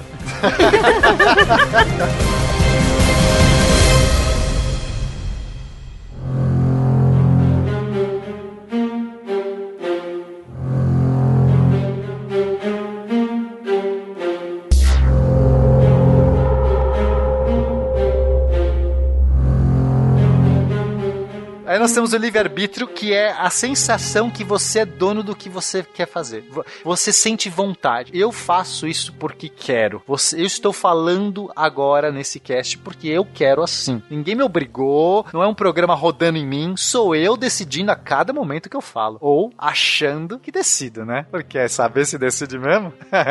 Aí depois nós temos a introspecção, que seria a capacidade de eu falar comigo mesmo. Isso eu acho muito legal. A gente consegue, sozinho aqui, mas eu consigo falar comigo mesmo. Eu posso me dar, eu posso me dar conselhos. Eu posso, eu posso discutir meu próprio dia. Cara, que coisa doida isso. Eu posso virar e falar assim, cara, não, melhor não fazer isso daquela vez que aconteceu tal coisa. Acho melhor não ser assim. Eu posso estar triste e eu mesmo dizer, mulher, vai lá. Isso não é muito louco? eu tenho um modelo mental de mim mesmo rodando dentro de mim. Eu paro, saio dele, olho, analiso o meu próprio modelo mental e me aconselho. Como é possível isso? É muito eu louco. Acho que... Falo, mulher, vai lá. Exatamente. Isso que ia ser o mais Eu vou ligar pro Rigoli só um pouquinho, gente. Você ainda pode criar um novo nível de, de recursividade nisso, que é você pensar sobre o que você está pensando ou sentindo e ainda escrever num diário e ler. É mais uma esfera de complexidade que a gente pode criar, né? Caraca. é verdade. Se chama carência. Agora, tem um ponto da recursividade que é legal, que é o momento que você faz as extrapolações, que a gente chama de imaginação. Eu consigo imaginar cenários nunca existidos. Nunca existidos, não sei se existe essa palavra. Nunca, nunca... Exi Existentes? Existentes. Ai, obrigado. Você nunca soube que, que existe, que você nunca bugou, viu. Bugou o meu programa agora, Fencas. que nunca existiram, isso. Que nunca existiram cenários impossíveis, coisas que desafiam todos os modelos e coisas vigentes. Ainda assim, eu posso me imaginar em situações assim. Isso, com poucos anos de idade, crianças humanas fazem isso. Eles brincam de bandido, eles brincam de coisas que nunca existiram e eles acreditam. Naquele momento é real para eles, assim. É, não precisa. É absurdo o nível de, de, de abstração que você tem que ter pra, pra achar que você, você sabe que é mentira, mas você permite saber. Cara, é muito louco. Eu acho que todos esses elementos eles trazem pra gente justamente a, a discussão sobre qual é a condição humana. Por- Eu acho que por isso que tá entrando tão- numa questão tão filosófica, que é assim, o que que nos faz humano? Esses elementos eram humanos e agora podem ser é, vistos em máquinas, né? Por- e a gente tem uma- um hábito de querer ser superior a todos eles. Então a gente não admite, por exemplo, que animais têm pensamentos e uma série de coisas, exceto o pena. É, mas mas assim, tipo, no geral, as pessoas é, determinam que o ser humano é o que tá na ponta, né? Então, olhar pra essa possibilidade e pensar, não, uma máquina tendo consciência, o que que é consciência? Uma máquina tendo empatia, se empatia é algo que você precisa ter sociabilidade, precisa ter características humanas pra ser. Então, o que passa a ser o ser humano? Se uma máquina é possível ter tudo isso, ela passa a ser um ser humano? Cara, Lívia, eu adoro essa discussão. E pra mim,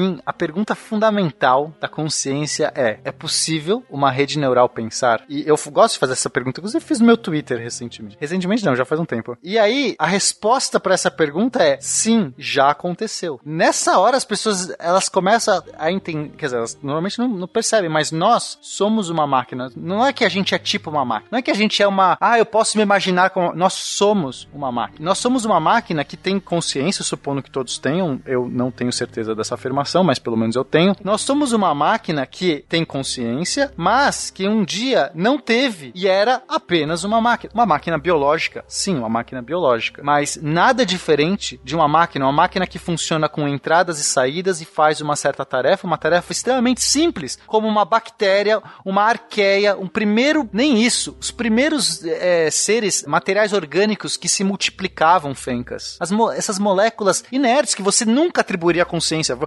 combinar? Eu posso duvidar se uma árvore tem consciência, mas que, que uma, um- uma molécula de carbono com hidrogênio, com oxigênio que de repente consegue se duplicar ali, num pro- eu não vou, eu não, não dá pra você falar que aquilo tem consciência. Aquilo é uma máquina que só aprendeu a se replicar e de repente aquilo se replicava, mas falhava. Algumas que tiveram mais sucesso em se replicar é, começaram a, a por apenas seleção é, natural, apenas por, por é, processo aleatório de seleção natural, a se refinando até o momento que inventou um corpo. Nós somos um corpo, apenas uma, uma máquina de proteção dos genes. O, o Richard Dawkins tem um livro muito bom sobre isso, o, o Gene Egoísta, é fantástico. A gente, não, a gente adora pensar que nós somos os resultados dessa evolução, mas não. Essa evolução ela veio simplesmente de máquinas para proteger genes e as melhores máquinas que podiam proteger melhor os genes para que eles se replicassem mais foram sendo selecionadas. E em algum momento surge a consciência desse processo. Algum momento, eu não sei dizer quando. Pode ter sido lá no começo, lá nas primeiras, sei lá, os primeiros seres invertebrados ou sei lá, os primeiros seres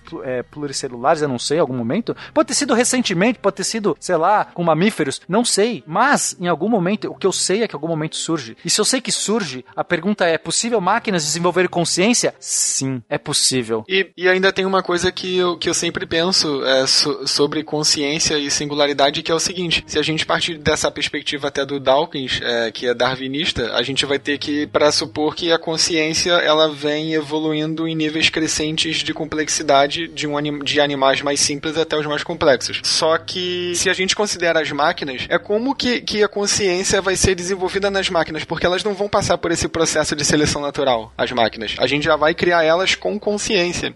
Então, tipo assim, elas, elas já vão ser criadas no estágio em que o ser, hu- em que a consciência se apresenta para os seres humanos, que é, que é esse tipo de consciência com nível recursivo possivelmente maior do que o dos outros animais e capaz de utilizar a linguagem. Então, assim, é, é será que essa, é, sei lá, eu vou chamar de tipo de consciência, né? Mas é será que esse tipo de consciência bem mais complexo dos seres humanos, criado do zero desde o início nas máquinas, será que ele vai ser mesmo a, a mesma coisa, entendeu? Porque a nossa consciência, ela, ela, ela tem um histórico evolutivo, a das máquinas não vai ter. É, assim, você pode enxergar também a gente como sendo o estado evolutivo anterior. A gente como sendo o estado evolutivo anterior. Porque, de uma forma ou outra, a- essas inteligências artificiais que a gente cria, elas estão partindo da nossa inteligência. Então, elas são, de certa forma, uma evolução da nossa inteligência também. Claro que não é, assim, não é a mesma coisa, não é o mesmo nível. Mas eu não acho, não vejo como se fosse criar do zero alguma coisa. Ah, então, é do zero no sentido de que não tinha uma máquina é, com nível, com nenhum nível de consciência ou algum nível mais rudimentar e ela foi se reproduzindo e por um processo de seleção natural foram surgindo máquinas com níveis mais complexos de consciência, entendeu? É nesse sentido que é do zero, que elas não passaram por uma história evolutiva. E, é, e aí, assim, pô, a evolução é o melhor engenheiro, né? É, mas de certa forma a gente. Isso a-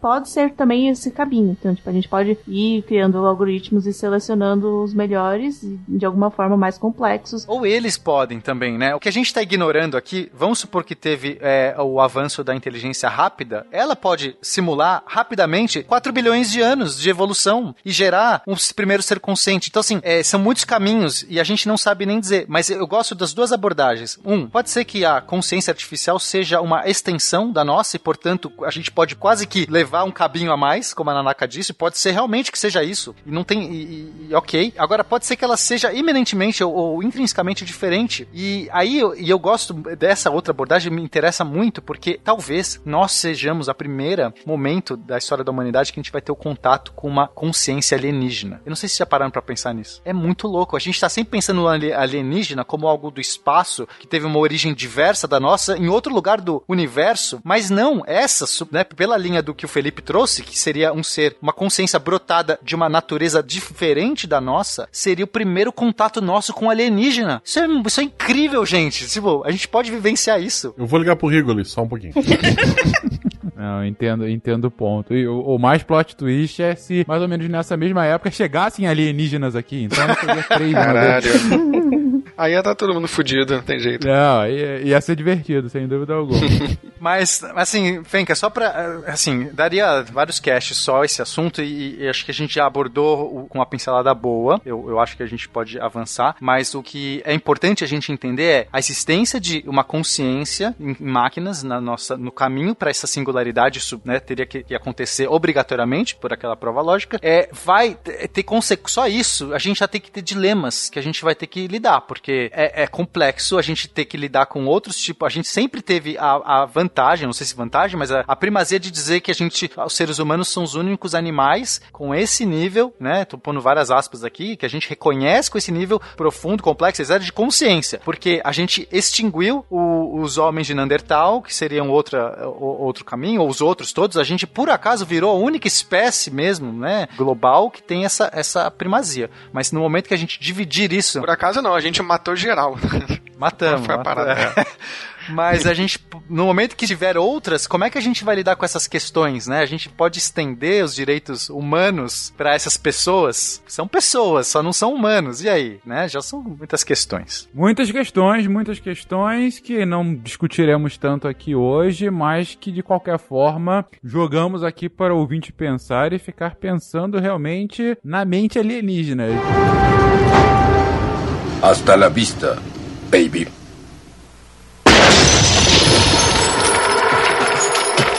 Uma perspectiva que eu sempre imaginei, que a gente já comentou inclusive no programa passado, é ok, e a gente nisso. Tudo isso acontecendo, máquinas evoluindo, máquinas conseguindo resolver problemas insolúveis por nós, máquinas conseguindo executar tarefas cada vez mais rápidas, de forma mais efetiva e, de fato, é, deslocando a necessidade humana para várias tarefas, muitas dessas tarefas que, por exemplo, são recompensadas por dinheiro. E aí, gente, como é que fica o mundo, a empregabilidade, como é que fica a lógica do trabalho num mundo em vias de alcançar, de atingir a singularidade? Aqui, aqui acho que até é, a gente já abordou algum outro cast, que eu nem lembro qual que foi, que acabamos entrando um pouco nessa questão. Foi no de revoluções industriais, é quando a gente tá falando do 4.0. Perfeito, que acho que tem muito a ver, é, não vale a pena nem a gente é, super entrar aqui. É, acho que o mais importante é pensar que essa parte de como a, a sociedade tá mudando, é, vai mudar, na verdade ela já tá mudando, né? Isso é uma parte que não depende, não tem a ver só com a singularidade, mas com a automação e a tecnologia em si. E isso já tá avançando, mesmo mesmo que a gente não chegue na singularidade, porque pode ser que ela nunca chegue, assim, pode existir algum, acho que eu até comentei no, comentei no cast passado, pode ter algum passo que seja impeditivo, que a gente não esteja vendo isso, mas a automação em si, e avanço, avanço tecnológico está acontecendo já, e isso está mudando muito rápido a nossa a nossa realidade e a gente precisa se adaptar. Já está mudando as relações de trabalho, né? E inclusive não está diminuindo o trabalho, porque a gente tende a achar que, ah, vamos criar máquinas e com isso não trabalharemos mais. Mas assim, se a gente olhar para o passado, tipo, a maior parte só fez a gente trabalhar mais, tipo, para não dormir, para quê? Para trabalhar mais. É, ah, agora eu consigo ter tempo para ficar no meu celular, mas o que acontece? Eu trabalho mais, então. A gente fica mais disponível. Né? E, é, e, essa que é a questão, porque como a gente é o que a gente trabalha, né? É assim que a gente aprendeu a sobreviver. Você é o que você trabalha. Então a gente precisa, a gente não pode. É, é nunca foi uma, uma hipótese razoável nos, a humanidade se aposentar, né? Mas a gente vai chegar e, e a, a, mudança, a novidade aqui é que com essas máquinas melhorando a cada momento, a IA cada vez melhor, mais rápida, mais inteligente, todos os trabalhos vão ser feitos melhores ou de maneira mais eficiente por máquinas, porque não tem que pagar décimo terceiro, férias, não precisa comer, não precisa dormir, etc. E esses todos os trabalhos invariavelmente vão ser substituídos se a automação continuar nesse, nesse processo. Todos, e a gente pode falar de trabalhos extremamente complicados ou complexos ou de que exige criatividade, também vão ser. Então, a gente precisa, eu, eu acho, eu sempre falo isso, a gente tem que começar agora a olhar, porque daqui 10, 20 anos, é, talvez aconteça uma crise absurda, porque a gente simplesmente achou que, ah, nunca deu, deu ruim. A gente já tá vendo isso. Já, né? já tá tendo. Né? É, por exemplo, em, um dos empregos que tá mais tendo a, um impacto direto, assim, muito de repente, é de caminhoneiro, por exemplo. De, porque hoje já existem empresas fazendo né, é, projetos de, por exemplo, caminhões automáticos e o caminhoneiro até existe por questões de segurança e tal, que é sempre tem que ter um humano ali pra tomar alguma atitude. Mas que na verdade a gente sabe que é até pior, né? Porque imagina você lá, um tédio que você não tem que fazer nada, só na hora que acontecer alguma coisa você tem que, enfim. Mas é uma questão porque tem pessoas que, assim, muitas, muitas pessoas que viveram a vida inteira disso e aí de repente o emprego delas não vai existir mais. O problema é esse de repente, entendeu? Porque no futuro, quando tudo tiver já as máquinas, esses empregos, né? As máquinas já conseguem é, substituir tudo, a gente vai ter outras atividades, mesmo que não sejam tão, uh, digamos assim, comerciais, entre aspas, né? Mas vão existir outras atividades que as pessoas vão gostar de se dedicar. O problema é essa transição. Não, seria ótimo se a gente pudesse fazer o que quisesse, sem precisar do trabalho para sobreviver, certo? Esse é, esse é o que a gente está tentando, como humanidade, chegar. Eu quero. Não é que o ser humano não quer trabalhar, o ser humano quer trabalhar com aquilo que gosta, aquilo que tem vontade, sem que isso dependa da sua existência. E aí, como a Naka falou, como isso acontece de repente, a gente. A, a, a mudança social da nossa cultura, dos, dos, nossos mecanismos, das nossas leis, etc., são mais lentas do que a, o que a tecnologia está trazendo, isso é cada vez mais rápido. A gente não tá. Nós não estamos mais rápidos em termos, né, em termos de legislação, em termos de, de, de entendimento e tal. Então, é, isso vai ter um. Se a gente não mudar já o jeito que a gente encara o trabalho, vai, a gente vai ter uma crise absurda de pessoas desempregadas. Porque o que acontece? O empresário ele vai falar assim, cara, tá bom, eu não vou demitir vocês porque eu entendo que tem um problema social. Só que o primeiro é a teoria dos jogos e ela é muito cruel nesse ponto. O primeiro, né, tem um acordão. Galera, é o seguinte, descobrimos que a gente não pode usar a tecnologia que está disponível já, carros autônomos, redes inteligentes, sei lá o que, fazer diagnóstico de medicina. É, você vai na internet, o cara colhe tudo para você, já te dá o seu diagnóstico. Não pode, tem que ir no médico, porque senão o médico não tem. Tudo, tudo, né? Ninguém pode fazer, tá bom. Combinamos, combinamos. O primeiro que trair o movimento, ele pode trair assim, disfarçado. Ele tá usando, mas. É, aqui, ó, pô, não sei o quê. Ele se beneficia muito, porque quem trai ganha muito e os outros perdem. Os outros, né? Então, claro que vai trair. A teoria dos jogos é implacável. Não culpe o jogador, culpe o jogo. Então, ou a gente muda o jogo, a gente tem que mudar o jogo. Se a gente não mudar o jogo, não tem como não trair. A única decisão racional é trair. É idiota isso, mas o que, eu posso fazer? É, só assim, não simplesmente que a gente pensa que a, a, a, opção, a única opção é ou, ou transforma tudo em máquina e demite todos os funcionários, ou continua com os funcionários e não se aproveita das máquinas. Existem outras soluções, né? Por exemplo, sei lá, é, os sindicatos podem entrar em vários acordos para indicar certas áreas quando existir, quando a empresa quiser né, é, substituir uma parte da frota, uma coisa assim, ela vai ter que pagar uma, um salário específico, enfim esse tipo de coisa. Existem várias soluções possíveis. Né? A questão aqui, eu acho que tem que ser pensada é, é porque, assim, o que é para se pensar antes é a questão do direito, é a questão da ética, que a gente precisa se antecipar para garantir que não, não tenhamos lá na frente esses sustos, né? Essa, essa uma grande galera, por exemplo, demitida porque não tem mais aquele tipo de, de emprego. Ou mudamos todas as relações, não só de de, trabalho, mas todas as relações sociais. E aí, vamos fazer o quê? A gente precisa pensar antes,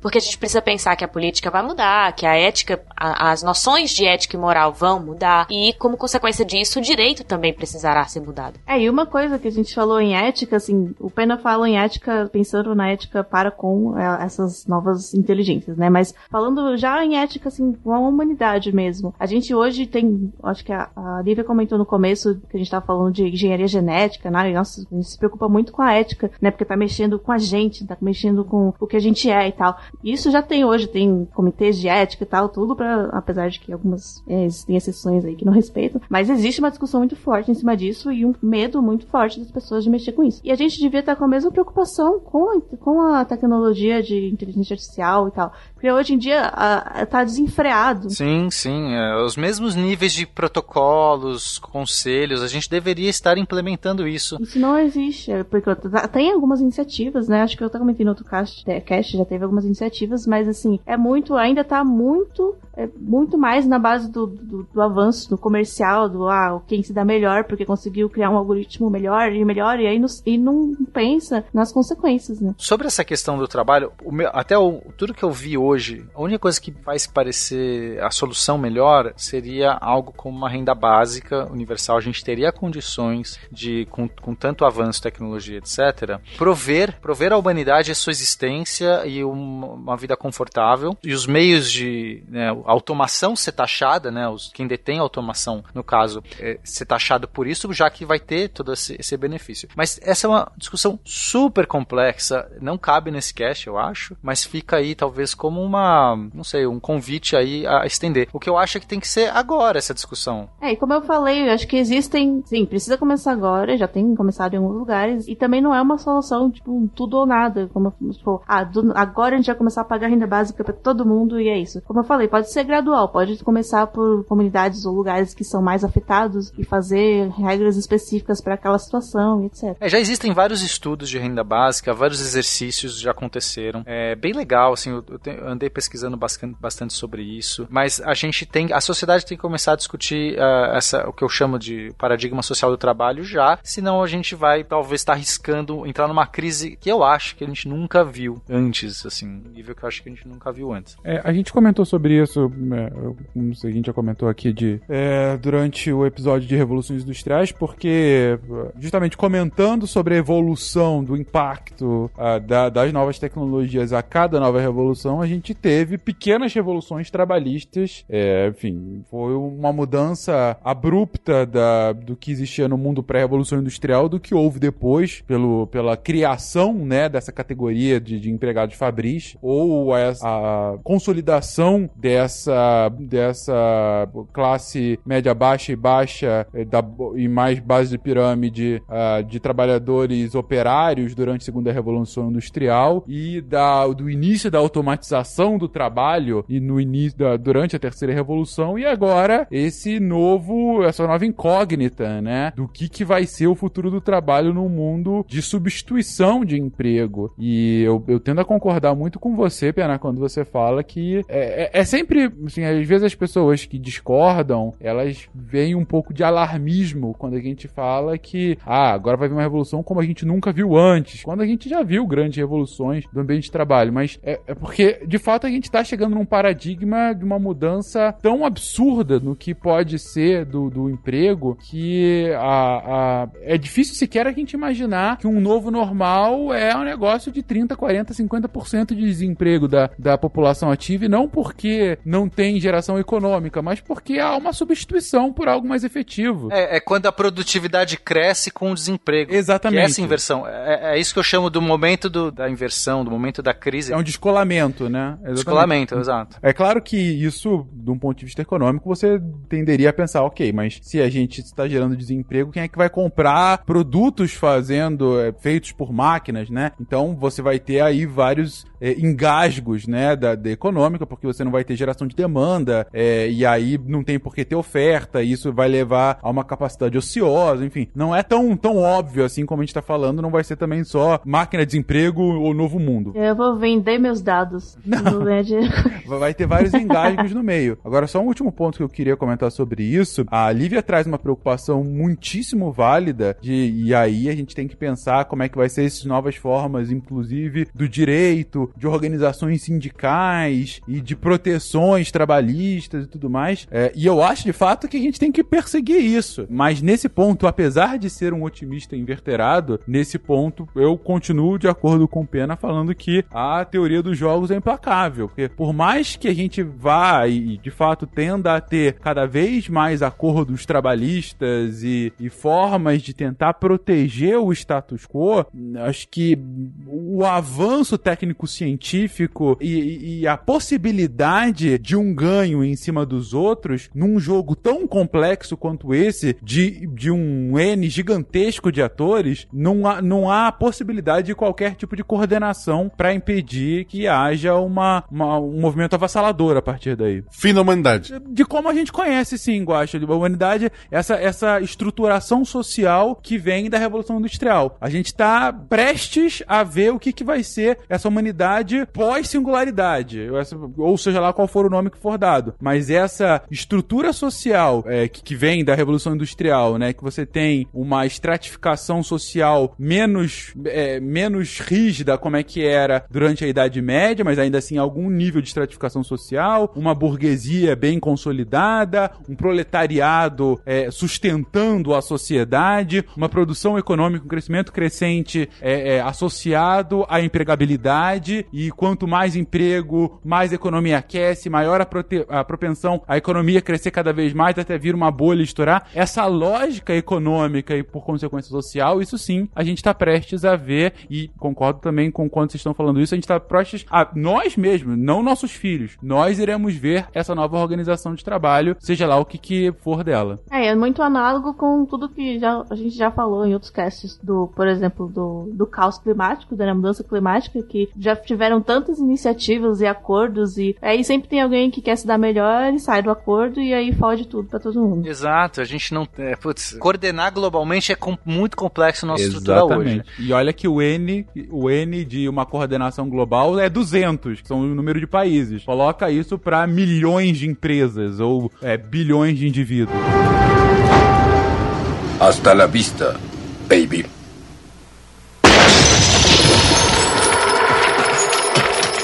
Outras duas mudanças que acho que vale dar uma pincelada rápida seria relações interpessoais. A gente vai se envolver, no, a gente já está mudando nossas relações interpessoais por conta da máquina, né? Por conta da, da, dessa automação, inteligência artificial no meio, gerando desde é, perfis, interação na, na, na, internet e tudo mais, quanto a gente vai chegar num ponto de se apaixonar pelos nossos computadores, tipo um filme Her, com certeza. Eu não tenho dúvida que isso vai acontecer. É, tem gente que casa com holograma já, então É, as pessoas são muito carentes. E aí elas terem uma coisa que vai te um, tá o tempo todo ali, poder conversar com você. Nossa, eu não preciso nem falar com pessoas reais, vai ser ótimo. Muita gente vai. vai a Matrix vai ser do segundo passo. A pessoa já, já mergulhou na Matrix. E a questão da educação, né? Que a, é, a gente talvez veja alguma coisa acontecer, é, assim, o formato de aula, o jeito que as pessoas aprendem, escola e tudo mais, isso também, eu acho que isso vai passar por alguma reestruturação e talvez chegue em níveis de universidade. Já tá, né? Que já tá. Já está obsoleta há muito tempo, mas no sentido de que a gente fala que ah, os empregos vão mudar, mas a verdade é que não vai mais existir ofício, não vai mais existir uma, uma carreira, digamos, um, um seu, qual é o seu emprego, né? O que você é. O que vai as pessoas vão ter que aprender a, a aprender, aprender a pensar, aprender a, a conseguir realizar uma coisa nova, porque ela realmente vai ser uma mudança constante, que ninguém nunca vai ter mais um ofício. Nós já temos alguns sinais disso, né? Tipo, a gente pensa nas, nas gerações mais novas, assim, que estão agora no mercado de trabalho ou que estão chegando nos auges de chefia, pessoas que estão aí por 30 anos e elas não se querem, não querem mais se ver numa única carreira. Isso já é uma característica. Elas já estão procurando é, profissões que às vezes não tinham nem nomes, sabe? O que que era um podcaster? O que que era um, um youtuber? Tem gente que até hoje não entende o que é. E é uma profissão e as pessoas não conseguem ainda compreender, mas já está aí validado, as pessoas já estão sobrevivendo, vivendo é, é, e trabalhando com isso. Então, assim, assim, é uma coisa que na verdade já acontece, mas é o que a gente tá falando lá no começo, que eu perguntei pra, pra Nanaka, que a gente vai precisar de um momento onde as pessoas olhem e digam que hora foi que eu dormi que não percebi isso, porque mudanças, elas já estão acontecendo, de trabalho, elas já estão ocorrendo. Necessidade de pensar o direito, de pensar o controle de dados, ou se não tenham nenhum dado, já estão acontecendo, né? Talvez a gente só não tenha notado. Sabe o que eu acho muito louco disso? É, eu, eu sinto que a gente está indo para um momento, é, a gente vai ter uma estratificação muito grande a ponto de não, de perdermos é, o contato com, com outras camadas. O que eu quero dizer é, enquanto nós aqui, sei lá, eu estou supondo uma classe média X de pessoas que têm acesso à informação, que podem ouvir um podcast, tem internet, tá? Porque é, pra- parece que é dado isso pra gente, mas a gente tem que lembrar que a maior parte dos brasileiros, por exemplo, vive é, com recursos ínfimos, salário mínimo e não tem acesso à informação.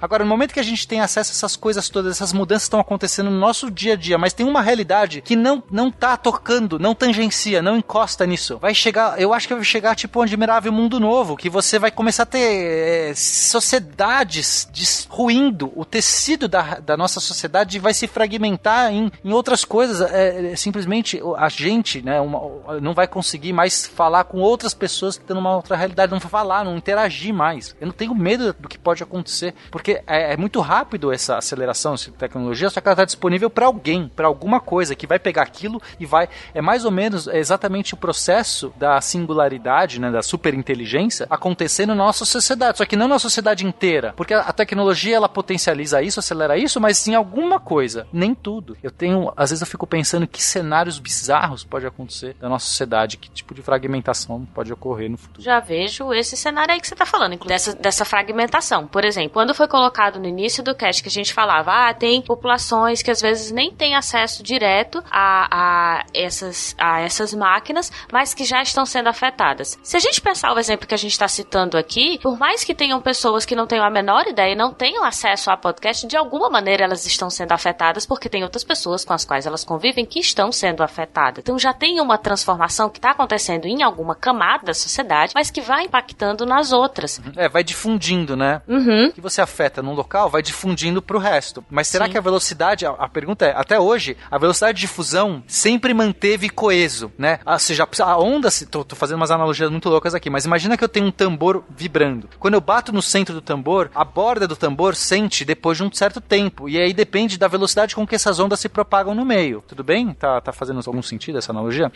Agora, pode ser que eu chegue num momento que a velocidade com que eu bato o tambor é tão rápida que não dá tempo das, da onda se não se propaga a- a- ao tempo de, de ao efeito se propagar para a borda antes da próxima nota e da próxima nota. Vai chegar um ponto que rui. Simplesmente a tampa do tambor, ela a, a molécula que tá do lado não se come, não consegue mais se conectar com a outra e simplesmente fala: "Foda-se, vai você, eu fico aqui". Eu não consigo reagir no mesma velocidade que você bate esse tambor. Se a gente chegar no, no momento que a velocidade de propagação da difusão na sociedade for me- menor do que a velocidade de transformação, vai acontecer uma fragmentação. É tipo tambor ruindo. Sei lá se a analogia foi boa. Não, foi horrorosa do ponto Eu de vista do que, que é o, o- Não, assim, horrorosa quando você pensa assim, o que, que é um tambor ruído do ponto de vista de, de ruptura. É, é a ruptura completa do contrato social como a gente conhece. É basicamente isso que você tá falando. É você ter que reimaginar a sociedade. É, tipo, que vão ter camadas da sociedade que não vão nem mais se entender. É, é, acho que no sentido de que a sociedade vai se dividir em camadas de tal forma que uma não vai mais conseguir conversar com a outra. É, você acaba tendo realmente, como, como disse o Pena, você vai, vai construir blocos é, potencialmente, você vai, vai fazer. Assim, quando eu digo construir blocos, é, a gente sempre tem que pensar que não necessariamente hoje também a sociedade já é o mais integrado possível. A gente já tem uma estratificação em diversas sociedades, na própria brasileira, em diversos casos, você tem uma diferença gigantesca de universos, às vezes dentro da mesma cidade. Eu moro numa das cidades mais desiguais do mundo e, e, sem dúvida, pessoas que moram a 15 quilômetros do meu lugar, ainda dentro de São Paulo, têm uma realidade absurdamente distinta da minha. E, isso já acontece hoje, não é um negócio, a gente não tá reinventando a roda, mas o ponto que a gente tá tentando trazer aqui é, é isso esgarçado, potencializado a essa velocidade de transformação, principalmente nos, nos polos em que vão estar puxando isso pra frente. E como que é, a gente pode construir uma sociedade do século 22 ainda sem ter evoluído algumas partes não ter saído do século XVI, XVII. Acho que é só mais uma extrapolação do que já acontece hoje mesmo. A desigualdade é cada vez maior e é importante a gente tentar diminuir essa marginalização. Né? E a grande discussão e preocupação que, que se traz é como a gente pode diminuir essa marginalização num cenário em que o desemprego, ou pelo menos o desemprego como a gente conhece hoje, é o novo normal. Dado que boa parte da sociedade que hoje já é, no, é, é marginalizada ou já está desempregada, ou está no nível de subemprego, ou está em muitos empregos que muito provavelmente vão ser é, é, finalizados, entendeu? Vão ser superados por máquinas. É, acho que chega até. Acho que você mesmo comentou no. Acho que foi no Caixa de Revoluções que. Como se fosse aquele, aquela série do Carbon. Como que chama Carbon? É, Altered Carbon, exatamente. é, que, tipo, tem uma casta da sociedade que tem acesso a uma tecnologia, porque ela é muito cara e tal. E aí eles vivem completamente fora de sintonia, tipo, completamente separados do resto da sociedade. É uma, possi uma possível explicação do que tende a acontecer. Lá é, é uma estratificação social, literalmente, né? Porque são pessoas que vivem em nuvens, né? É, a gente está aqui, na verdade, construindo um cenário distópico de várias, de, de várias dessas construções. Ficção científica do futuro distópico, vamos colocar assim.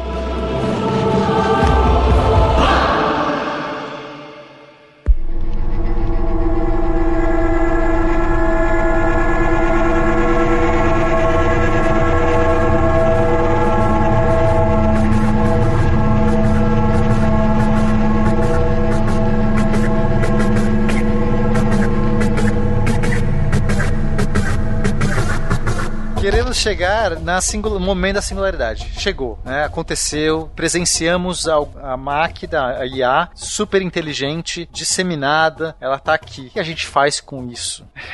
Dá para tirar o, o, computador da tomada? Então, começar é um assunto muito complicado, mas eu, eu já vejo duas, duas possibilidades de cara. A primeira é: as máquinas são nossas amigas, ok? A gente fez algo muito certo no processo, programamos algo legal ali, ou ela simplesmente olhou pra gente com e falou: tá bom, vai, já que eu tô aqui, vocês são os meus criadores, eu vim de vocês, eu vou, eu vou fazer tudo pelo seu bem. É uma possibilidade. As leis de Asimov. É, então, as leis de Asimov, eu não sei se é possível. É, na verdade, elas são um exemplo ruim.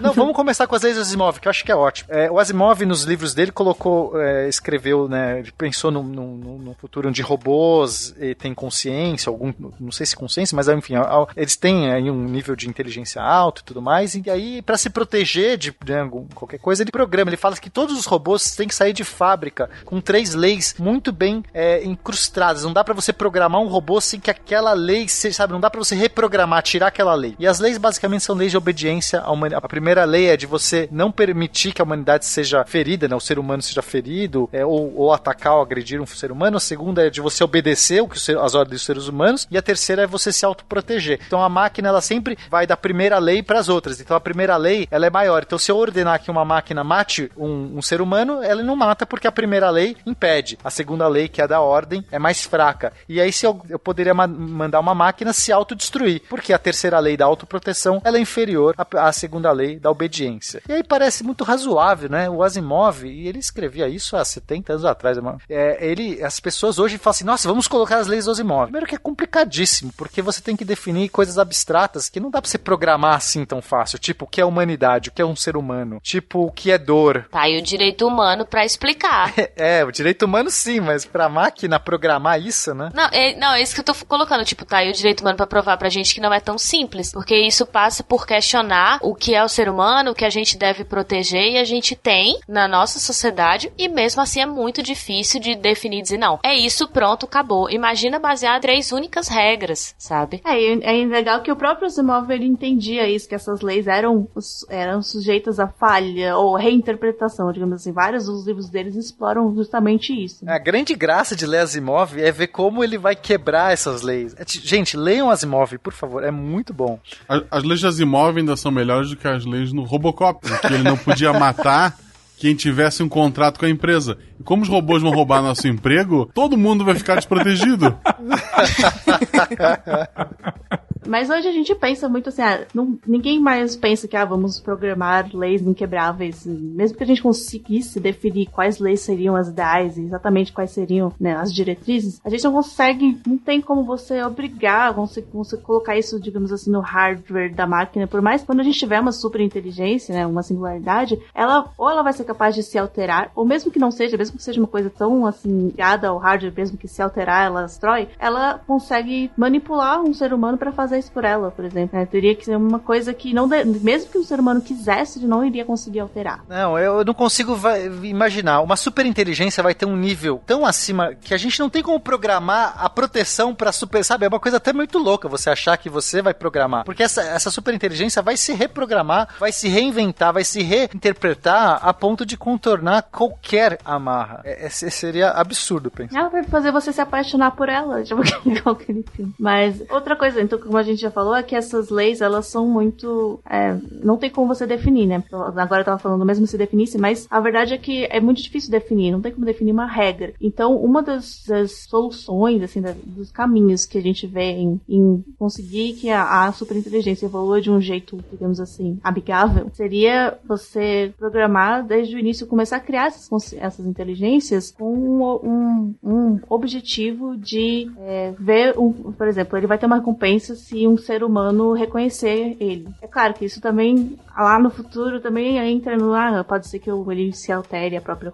É, é mas isso eu acho que para mim, Nanaka, é a mesma coisa. Você falar, eu estimulei a máquina desde o começo para estímulos da pró-humanidade. Algum momento ela fala, agora eu vou estimular com outros estímulos, ou vou. o meu entendimento da realidade, dos dilemas. Os dilemas que essas máquinas vão ter, sejam morais, sejam dilemas de tecnologia, entendimento sobre. É que sabe aquela coisa? O chimpanzé. É você tentar explicar aquecimento global pro chimpanzé. Eu nunca. Eu, não teve até hoje um conselho de aquecimento global que convidou os animais. Porque, pra nós, a gente não, não acha nem que é válido a, a opinião, ou, tipo, eles não vão entender. Mas não foram eles que criaram a gente. Tô falando no sentido de que a gente fala muito que ah, não tem, a gente não consegue programar leis morais e éticas, porque isso é muito mutável, é muito dependente da situação e muito, enfim, muda toda hora, a sociedade muda. Mas se a gente tivesse é, mais um jeito, seria esse de, tipo, tudo bem que é mutável, a gente não vai definir nada, a gente só vai falar que a máquina tem que seguir a moral do que tá acontecendo. Então, tipo, ela tem que se adaptar à situação, como que ela se adapta? Ela vai receber uh, né, o reconhecimento de um humano. Mas, mas como é que você fala? A máquina tem que, tem que seguir a moral. Esse tem que é o quê? É uma programação um nível hardcode, code que ela não pode alterar? Esse tem que já, já ela fala assim, não, não tenho uhum, mais. Sim, nessa... É, tipo, hum. ela fala, ah, não, eu tinha, eu tinha, até hoje eu tinha, mas tô repensando toda a minha vida aqui, eu não preciso mais. Eu acho que não preciso mais. Fim da humanidade. É, né, eu só vejo esse caminho também.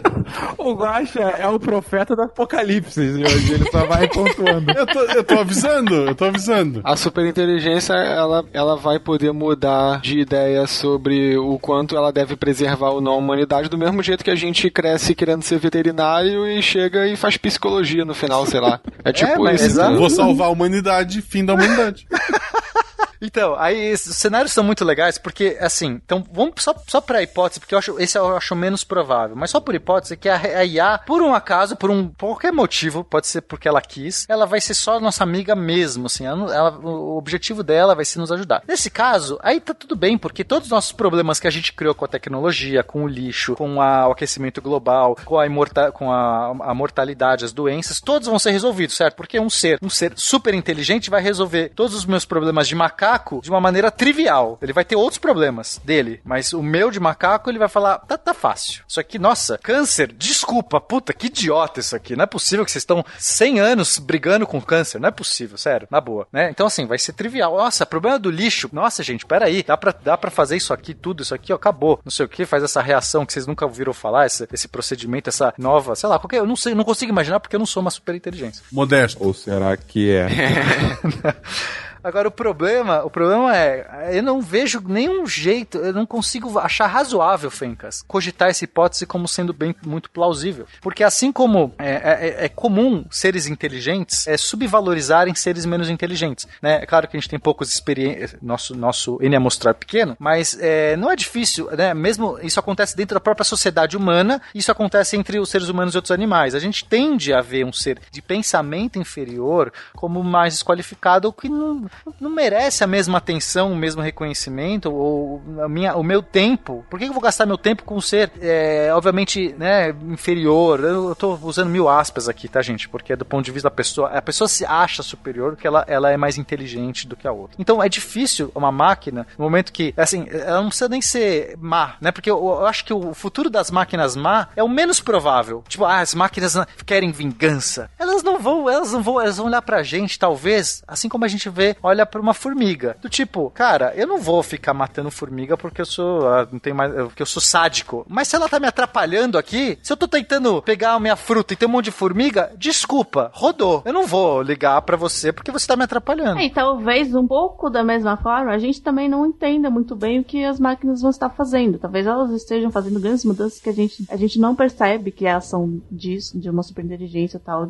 porque tá fora do nosso alcance. E tem aquilo, como eu falei no outro cast também, que eu acho que também é muito possível de, de que vai surgindo uma inteligência artificial melhor, tecnologias, principalmente de desenvolvimento humano, a gente vai se juntar à tecnologia, né, por exemplo. Aí já entra em transhumanismo e tal, mas às vezes tá, não fisicamente, mas mesmo do modo que a gente é hoje, né, que a gente tem a tecnologia na palma da mão, a gente vai se tornar tão dependente disso que vai ser como se fosse uma coisa só, e meio que a gente vai entender que a superinteligência somos nós, cada um, cada ser humano vai ter uma superinteligência artificial dentro de si, e meio que, é, depois vai evoluindo, sabe? E aí chega uma hora que só vai ter inteligências artificiais. Eu gosto, eu gosto muito desse caminho, Nanaka, porque na verdade é o único, de, depois de pensar muito sobre isso, é o único que eu consigo ver como algo é, que nos permita talvez um, um fôlego de existência, né? Porque é só para concluir o outro que seria o, né, da, da, gente ser só uma formiga e tal, a gente vai ser desconsiderado. Pode ser até que a máquina, ela, ela até deixa a gente feliz do tipo assim, ah, tá bom, vai, vocês aqui vou fazer um esquema aqui para vocês acharem que estão no controle das coisas, mas a gente tá no controle de tudo. Isso é bom para todo mundo, pra vocês acharem. É, mas assim, a gente talvez seja desconsiderado das as questões do mundo e né, do que a gente sempre se orgulhou de meio que estar, né, é, a, a, o ator, o, nós somos ator do, o, né, desse palco que é o mundo, a nossa existência e tudo mais, talvez a gente passe a, a não ser. Então, para algumas pessoas isso pode ser ótimo, do tipo, pronto, me dê aqui pão e circo e é isso que eu preciso. Mas pode ser que um dia que a máquina fale assim, olha, olha, eu tô te dando pão e circo, mas agora encheu o saco, eu quero passar uma rodovia transplanetária bem no meio da Terra, desculpa, rodou. Me leva pra nave do Huawei.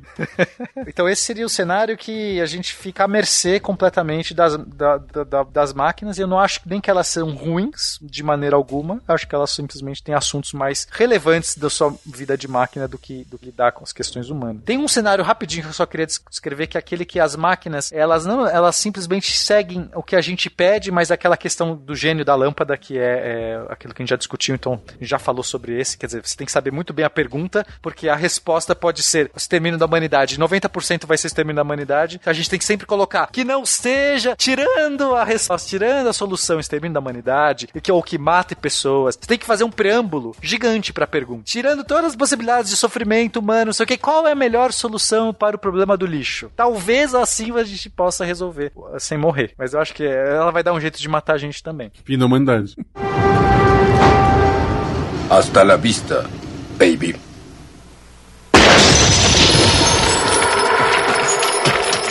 Agora, o cenário, o cenário que você entrou na que eu acho muito legal é esse. A gente tentar. Hoje a gente já é mais inteligente por conta da tecnologia, né? Assim, quer dizer, a minha extensão de todos os gadgets que eu sou é mais inteligente do que eu sem eles. Tudo bem? É aquilo que o Guacha falou. Você tá no bar, você sabe a resposta das Isso, coisas. Isso, você tá no bar, sabe a resposta. Eu sou extensão. Se eu me conectar de uma maneira, por exemplo, o Neuralink, que é a iniciativa, uma, uma iniciativa que está tentando fazer, colocar o acesso nos seus neurônios, um acesso é, eletrônico nos seus neurônios. Parece seguro. Se a gente conseguir ter uma integração maior com os nossos gadgets, com essa inteligência artificial, com essa interface, com essas coisas, a gente pode começar a expandir também a nossa inteligência, que já está expandida né, de uma maneira fisicamente estendível, mas poderia ser expandida internamente. A gente talvez comece a processar. Eu acho que esse cenário permitiria com que a gente hum, talvez mantivesse o passo e se integrasse. E aí virasse junto, né? Assim, se nós nos transformássemos junto com essa transformação e não virasse uma coisa alheia. Somos juntos, somos, estamos junto aí. A IA vai ser nós e nós vamos ser a IA. Só que nós não seremos mais humanos. Não seremos mais humanos. Não no sentido humano que a gente sempre aplicou. E aí é aquela coisa, né? Será que esse, quando a gente vê evolução, eu, é aquela coisa de é, sempre foi genético. A gente nunca questionou essa evolução genética, porque isso é dado no nosso mundo. E isso não é um problema. Você não.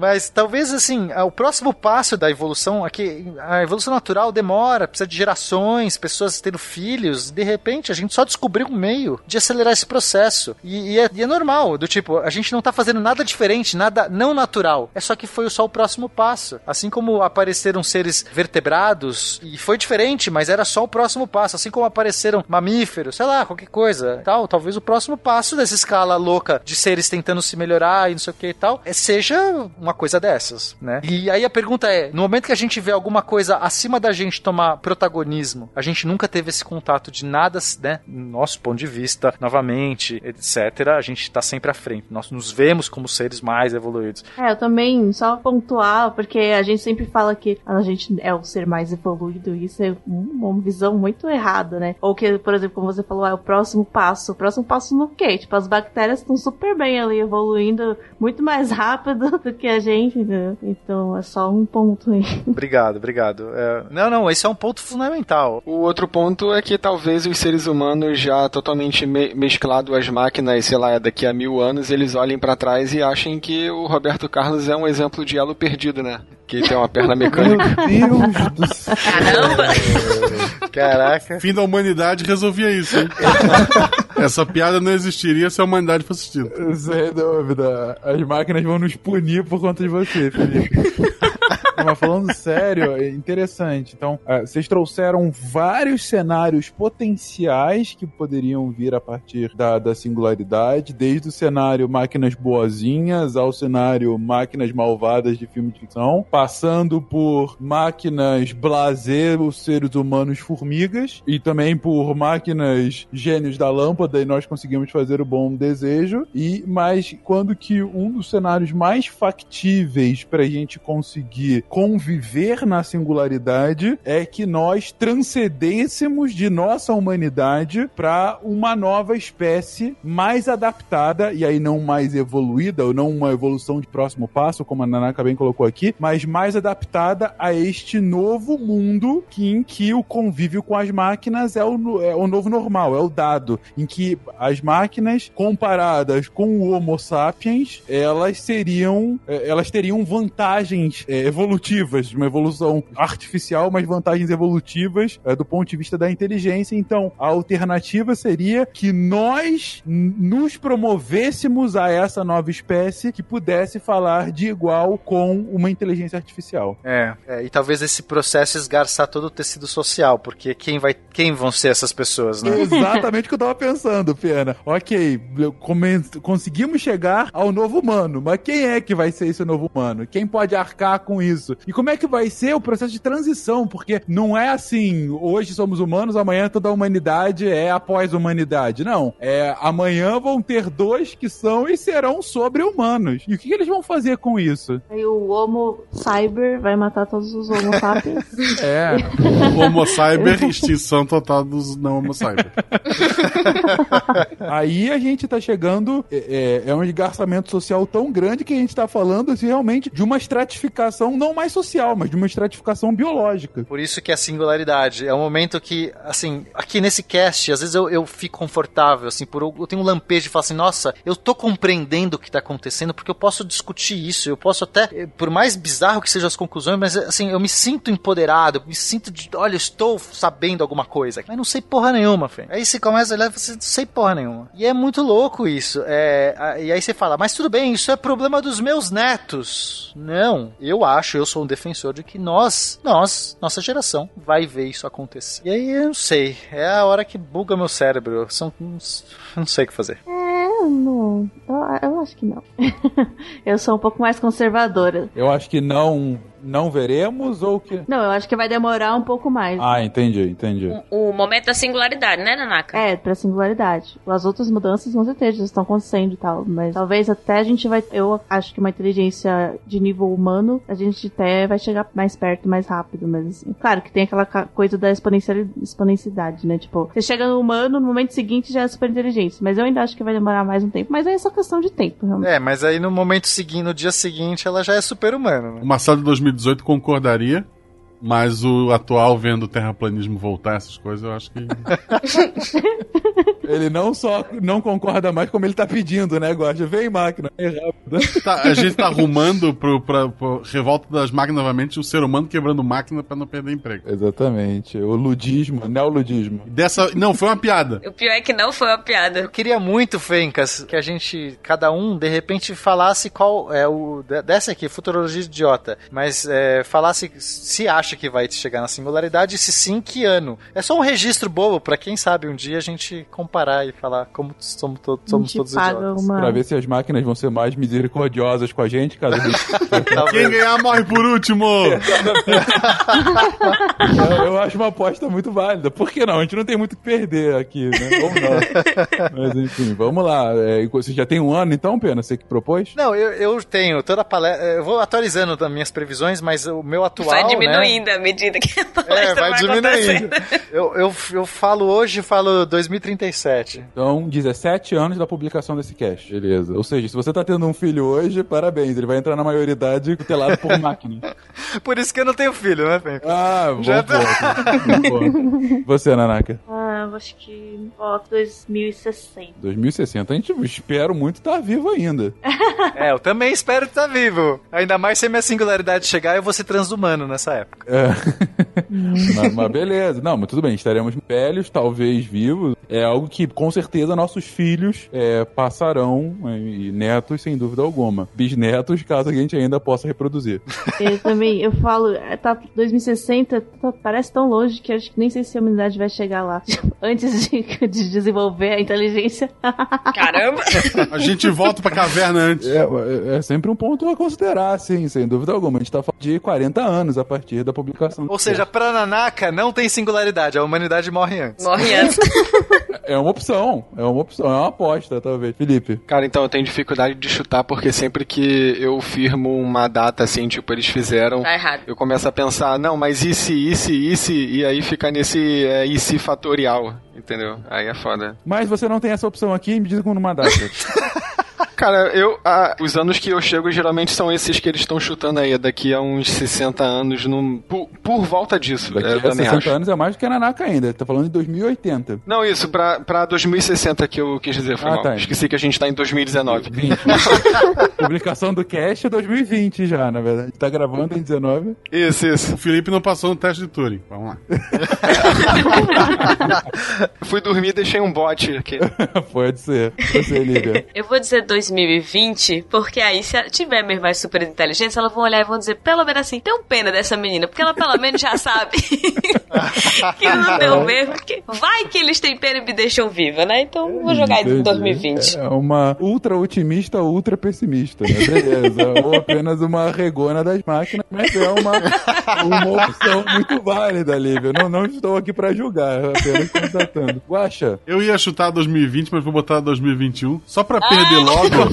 Eu perco logo, não fica ansiedade, eu sei que ninguém Vocês vai ganhar mesmo. tudo isentões, caraca. já falaram, né? Assim, não, máquina, pode vir, eu já, já estou aqui, sou apenas seu servo. Ah, me, me dá uma realidade virtual que eu não consigo distinguir da realidade e eu tô bem. E tô feliz, né? Cara, pra mim, eu, eu poderia usar a carta host e não responder, mas, mas irei responder. Eu tô alguma coisa entre a Nanaka e o Pena. Eu colocaria lá pra. Vamos lá, vamos com datas redondas, porque é mais bonito, né? Uma coisa de 2050. Não digo 17 anos, porque, claro, tem a questão exponencial e tudo mais. Sei lá, eu acho que a gente ainda teria tantos empecilhos A gente tá bem longe ainda de chegar nem da humana. nem- Então, a gente tá muito longe, ainda que a gente encare do ponto de vista exponencial, a gente tá longe. E eu coloco ainda mais uma, uma barreira que é, é, é, o desenvolvimento constante do ponto de vista exponencial pressupõe uma espécie de conforto socioeconômico para continuar é, é, investindo nesse desenvolvimento. É, por mais que você já tenha um, uma, uma, um andamento bem grande da tecnologia, você tem que continuar investindo para o negócio ir acontecendo. E o meio do caminho vai ser extremamente escorregadio, como a gente já está colocando. A gente não precisa da, da, da singularidade para chegar em todos esses problemas sociais que vão acontecer nesse caminho. E por conta desses problemas, eu acho que a gente vai passar por uma reestruturação socioeconômica gigantesca, talvez inclusive tendo que repensar as próprias bases do capitalismo. E se isso acontece, isso muda completamente a forma como a gente lida com investimento em tecnologia. Contudo, eu acho que isso se resolve e aí o crescimento volta a ser exponencial e daí por isso eu coloco 2050, daqui a 30 anos. E vão ser 30 anos extremamente loucos, muito diferente de tudo que a gente já viu até então. Como vai ser, não faço a menor ideia. É isso se esse podcast não se espalhar o suficiente para começar tudo a ficar com medo e querer tirar da tomada agora, né? Que aí a gente não chega nesse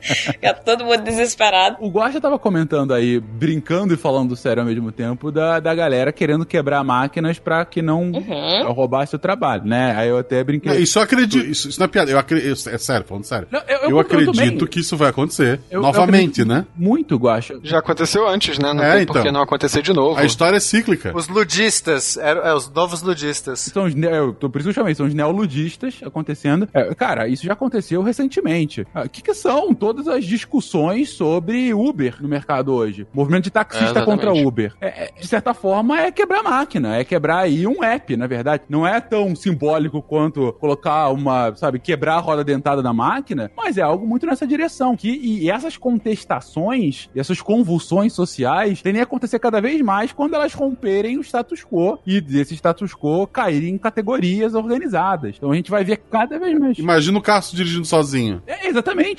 O pessoal do Uber vai se unir ao pessoal do táxi para quebrar o carro sozinho.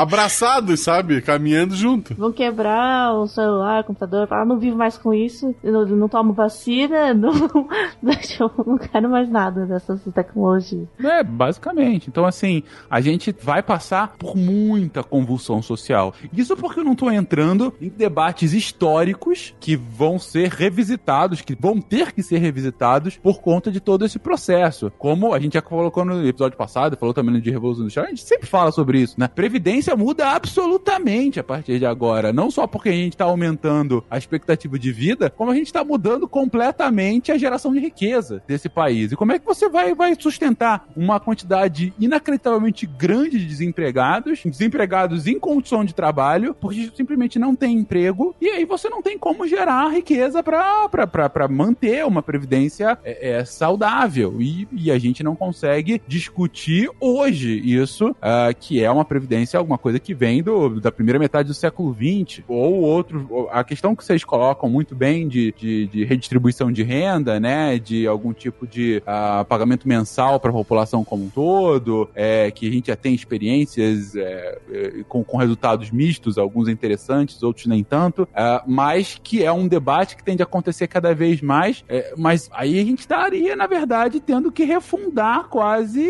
vários pensamentos econômicos, ou pelo menos pensamentos é, de política econômica, né? A gente teve, a gente teve que refazer o liberalismo a partir do final da Segunda Guerra Mundial com o, a, as formas de, de, de social-democracia e de, de welfare state, né? Que foi o que aconteceu na Europa para que a economia voltasse a se aquecer. Muito provavelmente, a partir de uma grande crise que venha dessa geração de emprego, a gente tem que repensar um modelo ainda dentro do capitalismo que consiga encaixar uma população de 30, 40% de desemprego com uma geração de, de, de riqueza crescente e para que você não tenha o rompimento do tecido social. Porque se você tiver somente esse rompimento do tecido social, ou você organiza a casta vencedora, a casta que conseguiu se sobressair e consegue se isolar do resto, que vai desfalecer na miséria, ou você não vai ter progresso técnico-científico, porque você simplesmente está na barbárie. E aí, já desgarçando absolutamente meu ponto e parando de falar agora, eu fico realmente me perguntando se movimentações sociais, como a gente tem visto aqui na América Latina no final de 19, como a gente viu no início da década de 10 com a década de 10, olha só, já chegou na década de 20 na publicação desse cast, que coisa mais horrorosa de se pensar. Mas no início da década de 10 no Oriente Médio, como a gente viu ah, é, em tigres asiáticos no final dos 80, na Europa durante os anos 60, enfim, como a gente já viu em alguns momentos mais que tendem a acontecer cada vez mais, se, a gente, se essas movimentações já não são mais ou menos um reflexo desse esgarçamento social, que tende só a piorar. Então, assim, isso já poderia ser, inclusive, um indício é, de, dessas mudanças. Então, gente, é, é, difícil realmente apostar em A ou B, mas vão ser, para mim, 30 anos extremamente interessantes por falta de palavra melhor. Mas as máquinas já têm a solução. Não, sem dúvida. Qual é? Extinção da raça humana. Hasta la vista, baby.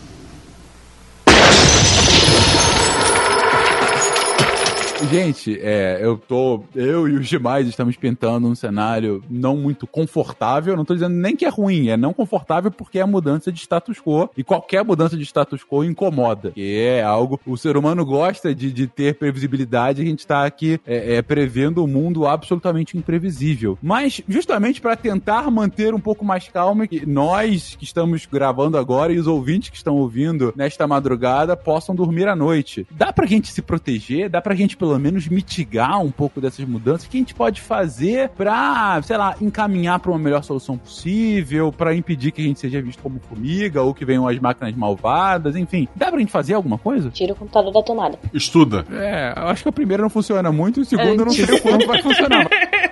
Fencas, é, é assim, eu tenho uma visão sobre responsabilidade. Eu não sei se eu já falei isso para as pessoas. Eu acho que você, é, ou você é inocente sobre um assunto, se você não é mais inocente, você tem responsabilidade. É, você pode querer sair da sua responsabilidade. Eu olhei e falei, ok, eu não sou mais inocente sobre esse assunto, tenho uma responsabilidade. E eu, eu tento, assim, a minha vida hoje está direcionada para esse assunto. Eu estava direcionando minha vida para outro dilema, outra questão, que é sobre a cura da velhice, enfim. Agora eu estou, eu já percebi que isso está desatualizado e essa questão é muito mais eminente. Então, muitos esforços que eu faço da minha vida é nisso, seja como fazendo pesquisa ou seja fazendo divulgação, porque eu acredito muito que o debate precisa acontecer. Não adianta você eu, eu ter a solução, mesmo que eu ache a solução. É, você não precisa ter a solução também, né? Você não precisa ser o cara, a pessoa super inteligente que vai conseguir descobrir uma solução, mas o fato de você estar consciente sobre isso e você divulgar isso e fazer com que mais pessoas discutam isso vai chegar em pessoas e poderes que conseguem agir sobre Perfeito, e é isso que eu acredito. Eu, eu acho que a gente tem que trazer. Então, as pessoas falam que eu sou alarmista, eu, eu não, me, eu não gosto de me colocar como ala- alarmista, mas eu quero trazer o debate, porque eu, eu vejo que isso é essencial ser discutido já. Então, é isso que eu tenho feito nas minhas palestras,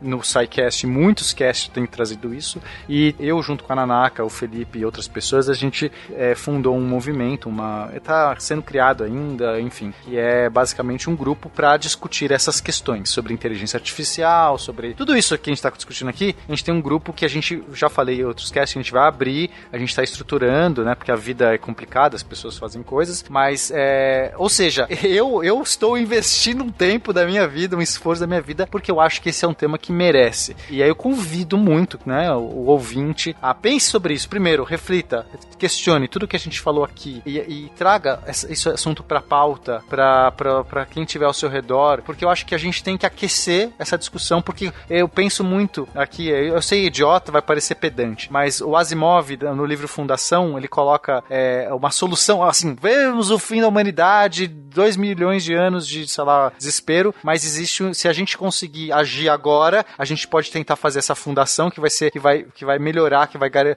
o melhor jeito possível para a gente enfrentar a tormenta que vem. Eu não sou tão pessimista porque eu acho que tem solução, mas eu digo, eu acho que quanto antes a gente agora parar, discutir e, e realmente fazer essa pressão, porque o poder tá na gente, no social, nas pessoas falando nisso, demandando, etc.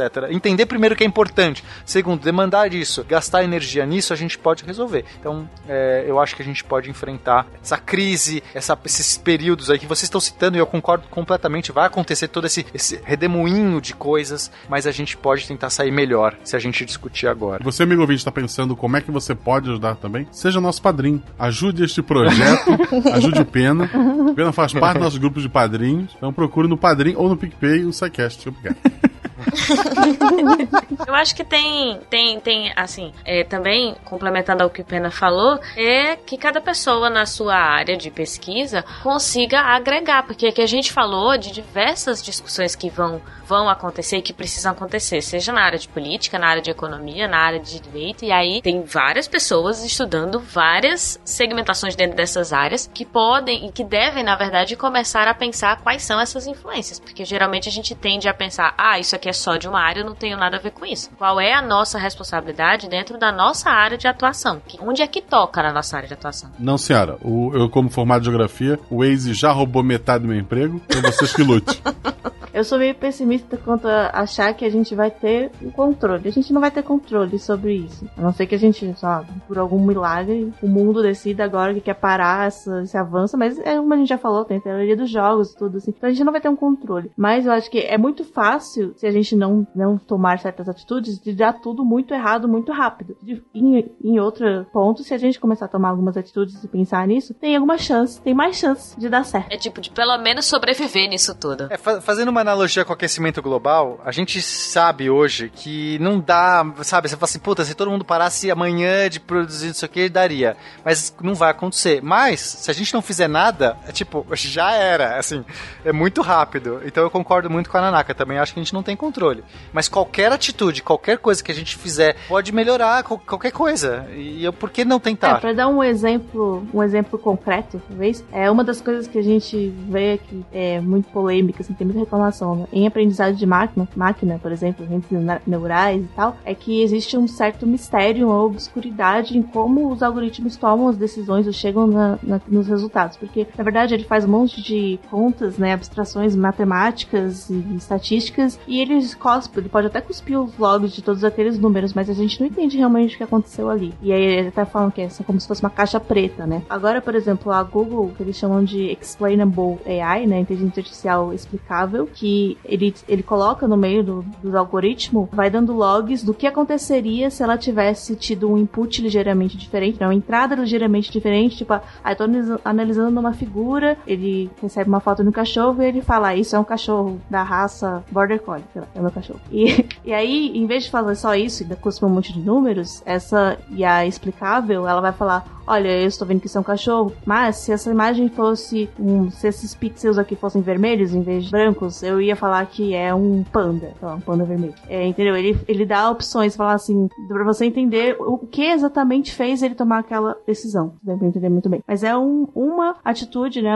É uma solução que a gente consegue criar que torna um pouco mais fácil esse, esse acompanhamento, esse monitoramento. Bom, tô com vocês. Eu vou me fixar aqui no que o final da fala do Pena sobre divulgação. Né? A gente tá é, começando o ano com esse cast. Eu acho extremamente emblemático que o primeiro podcast dos anos 2020 do SciCast vá falar sobre singularidade, vai falar sobre o futuro de uma forma tão, vou colocar, realista, tão pragmática é, e, enfim, não querendo enganar sobre um futuro feliz e sorridente para todo mundo, mas mostrando os desafios que se que se, se apresentam pra gente, né? E eu acho que é essa forma como a gente, uma das formas, não é a única, mas uma das formas como a gente pode é, fazer com que o assunto seja seja difundido, é falando sobre ele, é tendo ciência do que está acontecendo, é tendo ciência de onde essas complexas relações podem estar nos levando e quais vão ser as consequências de tudo isso para sua vida, não para seu filho, não para seu neto, mas para sua vida e para eles também no futuro. Daí a importância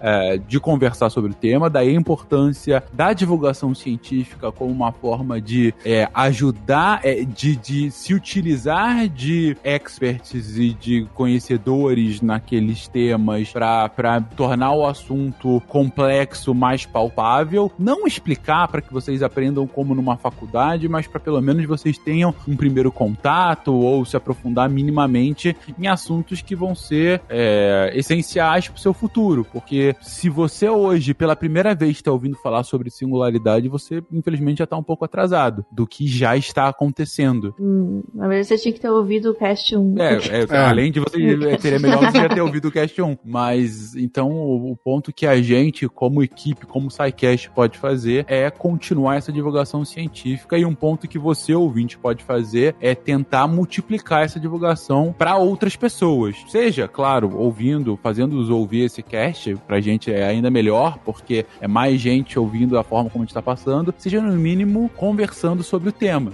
sobre o risco de você ser taxado ainda como um, um conspirólogo, achando que as máquinas estão ali à espreita para nos matar, mas de qualquer forma, colocando é, bem claramente as coisas como elas estão acontecendo, como elas vão se desenhando e como elas tendem a culminar num futuro mais próximo do que a gente pode imaginar. Guaxa, suas palavras finais. Eu quero pedir desculpa a todo mundo que tá ouvindo o episódio, porque esse episódio vai ficar datado até o carnaval, não se preocupe. e, mas isso já vai ser solucionado, a gente já calculou aqui, é o fim da humanidade.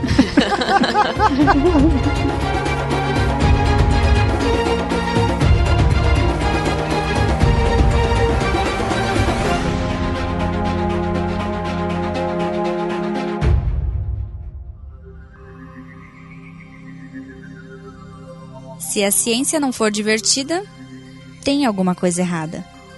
Tem que ser divertida. A coisa mais divertida que tem é a ciência.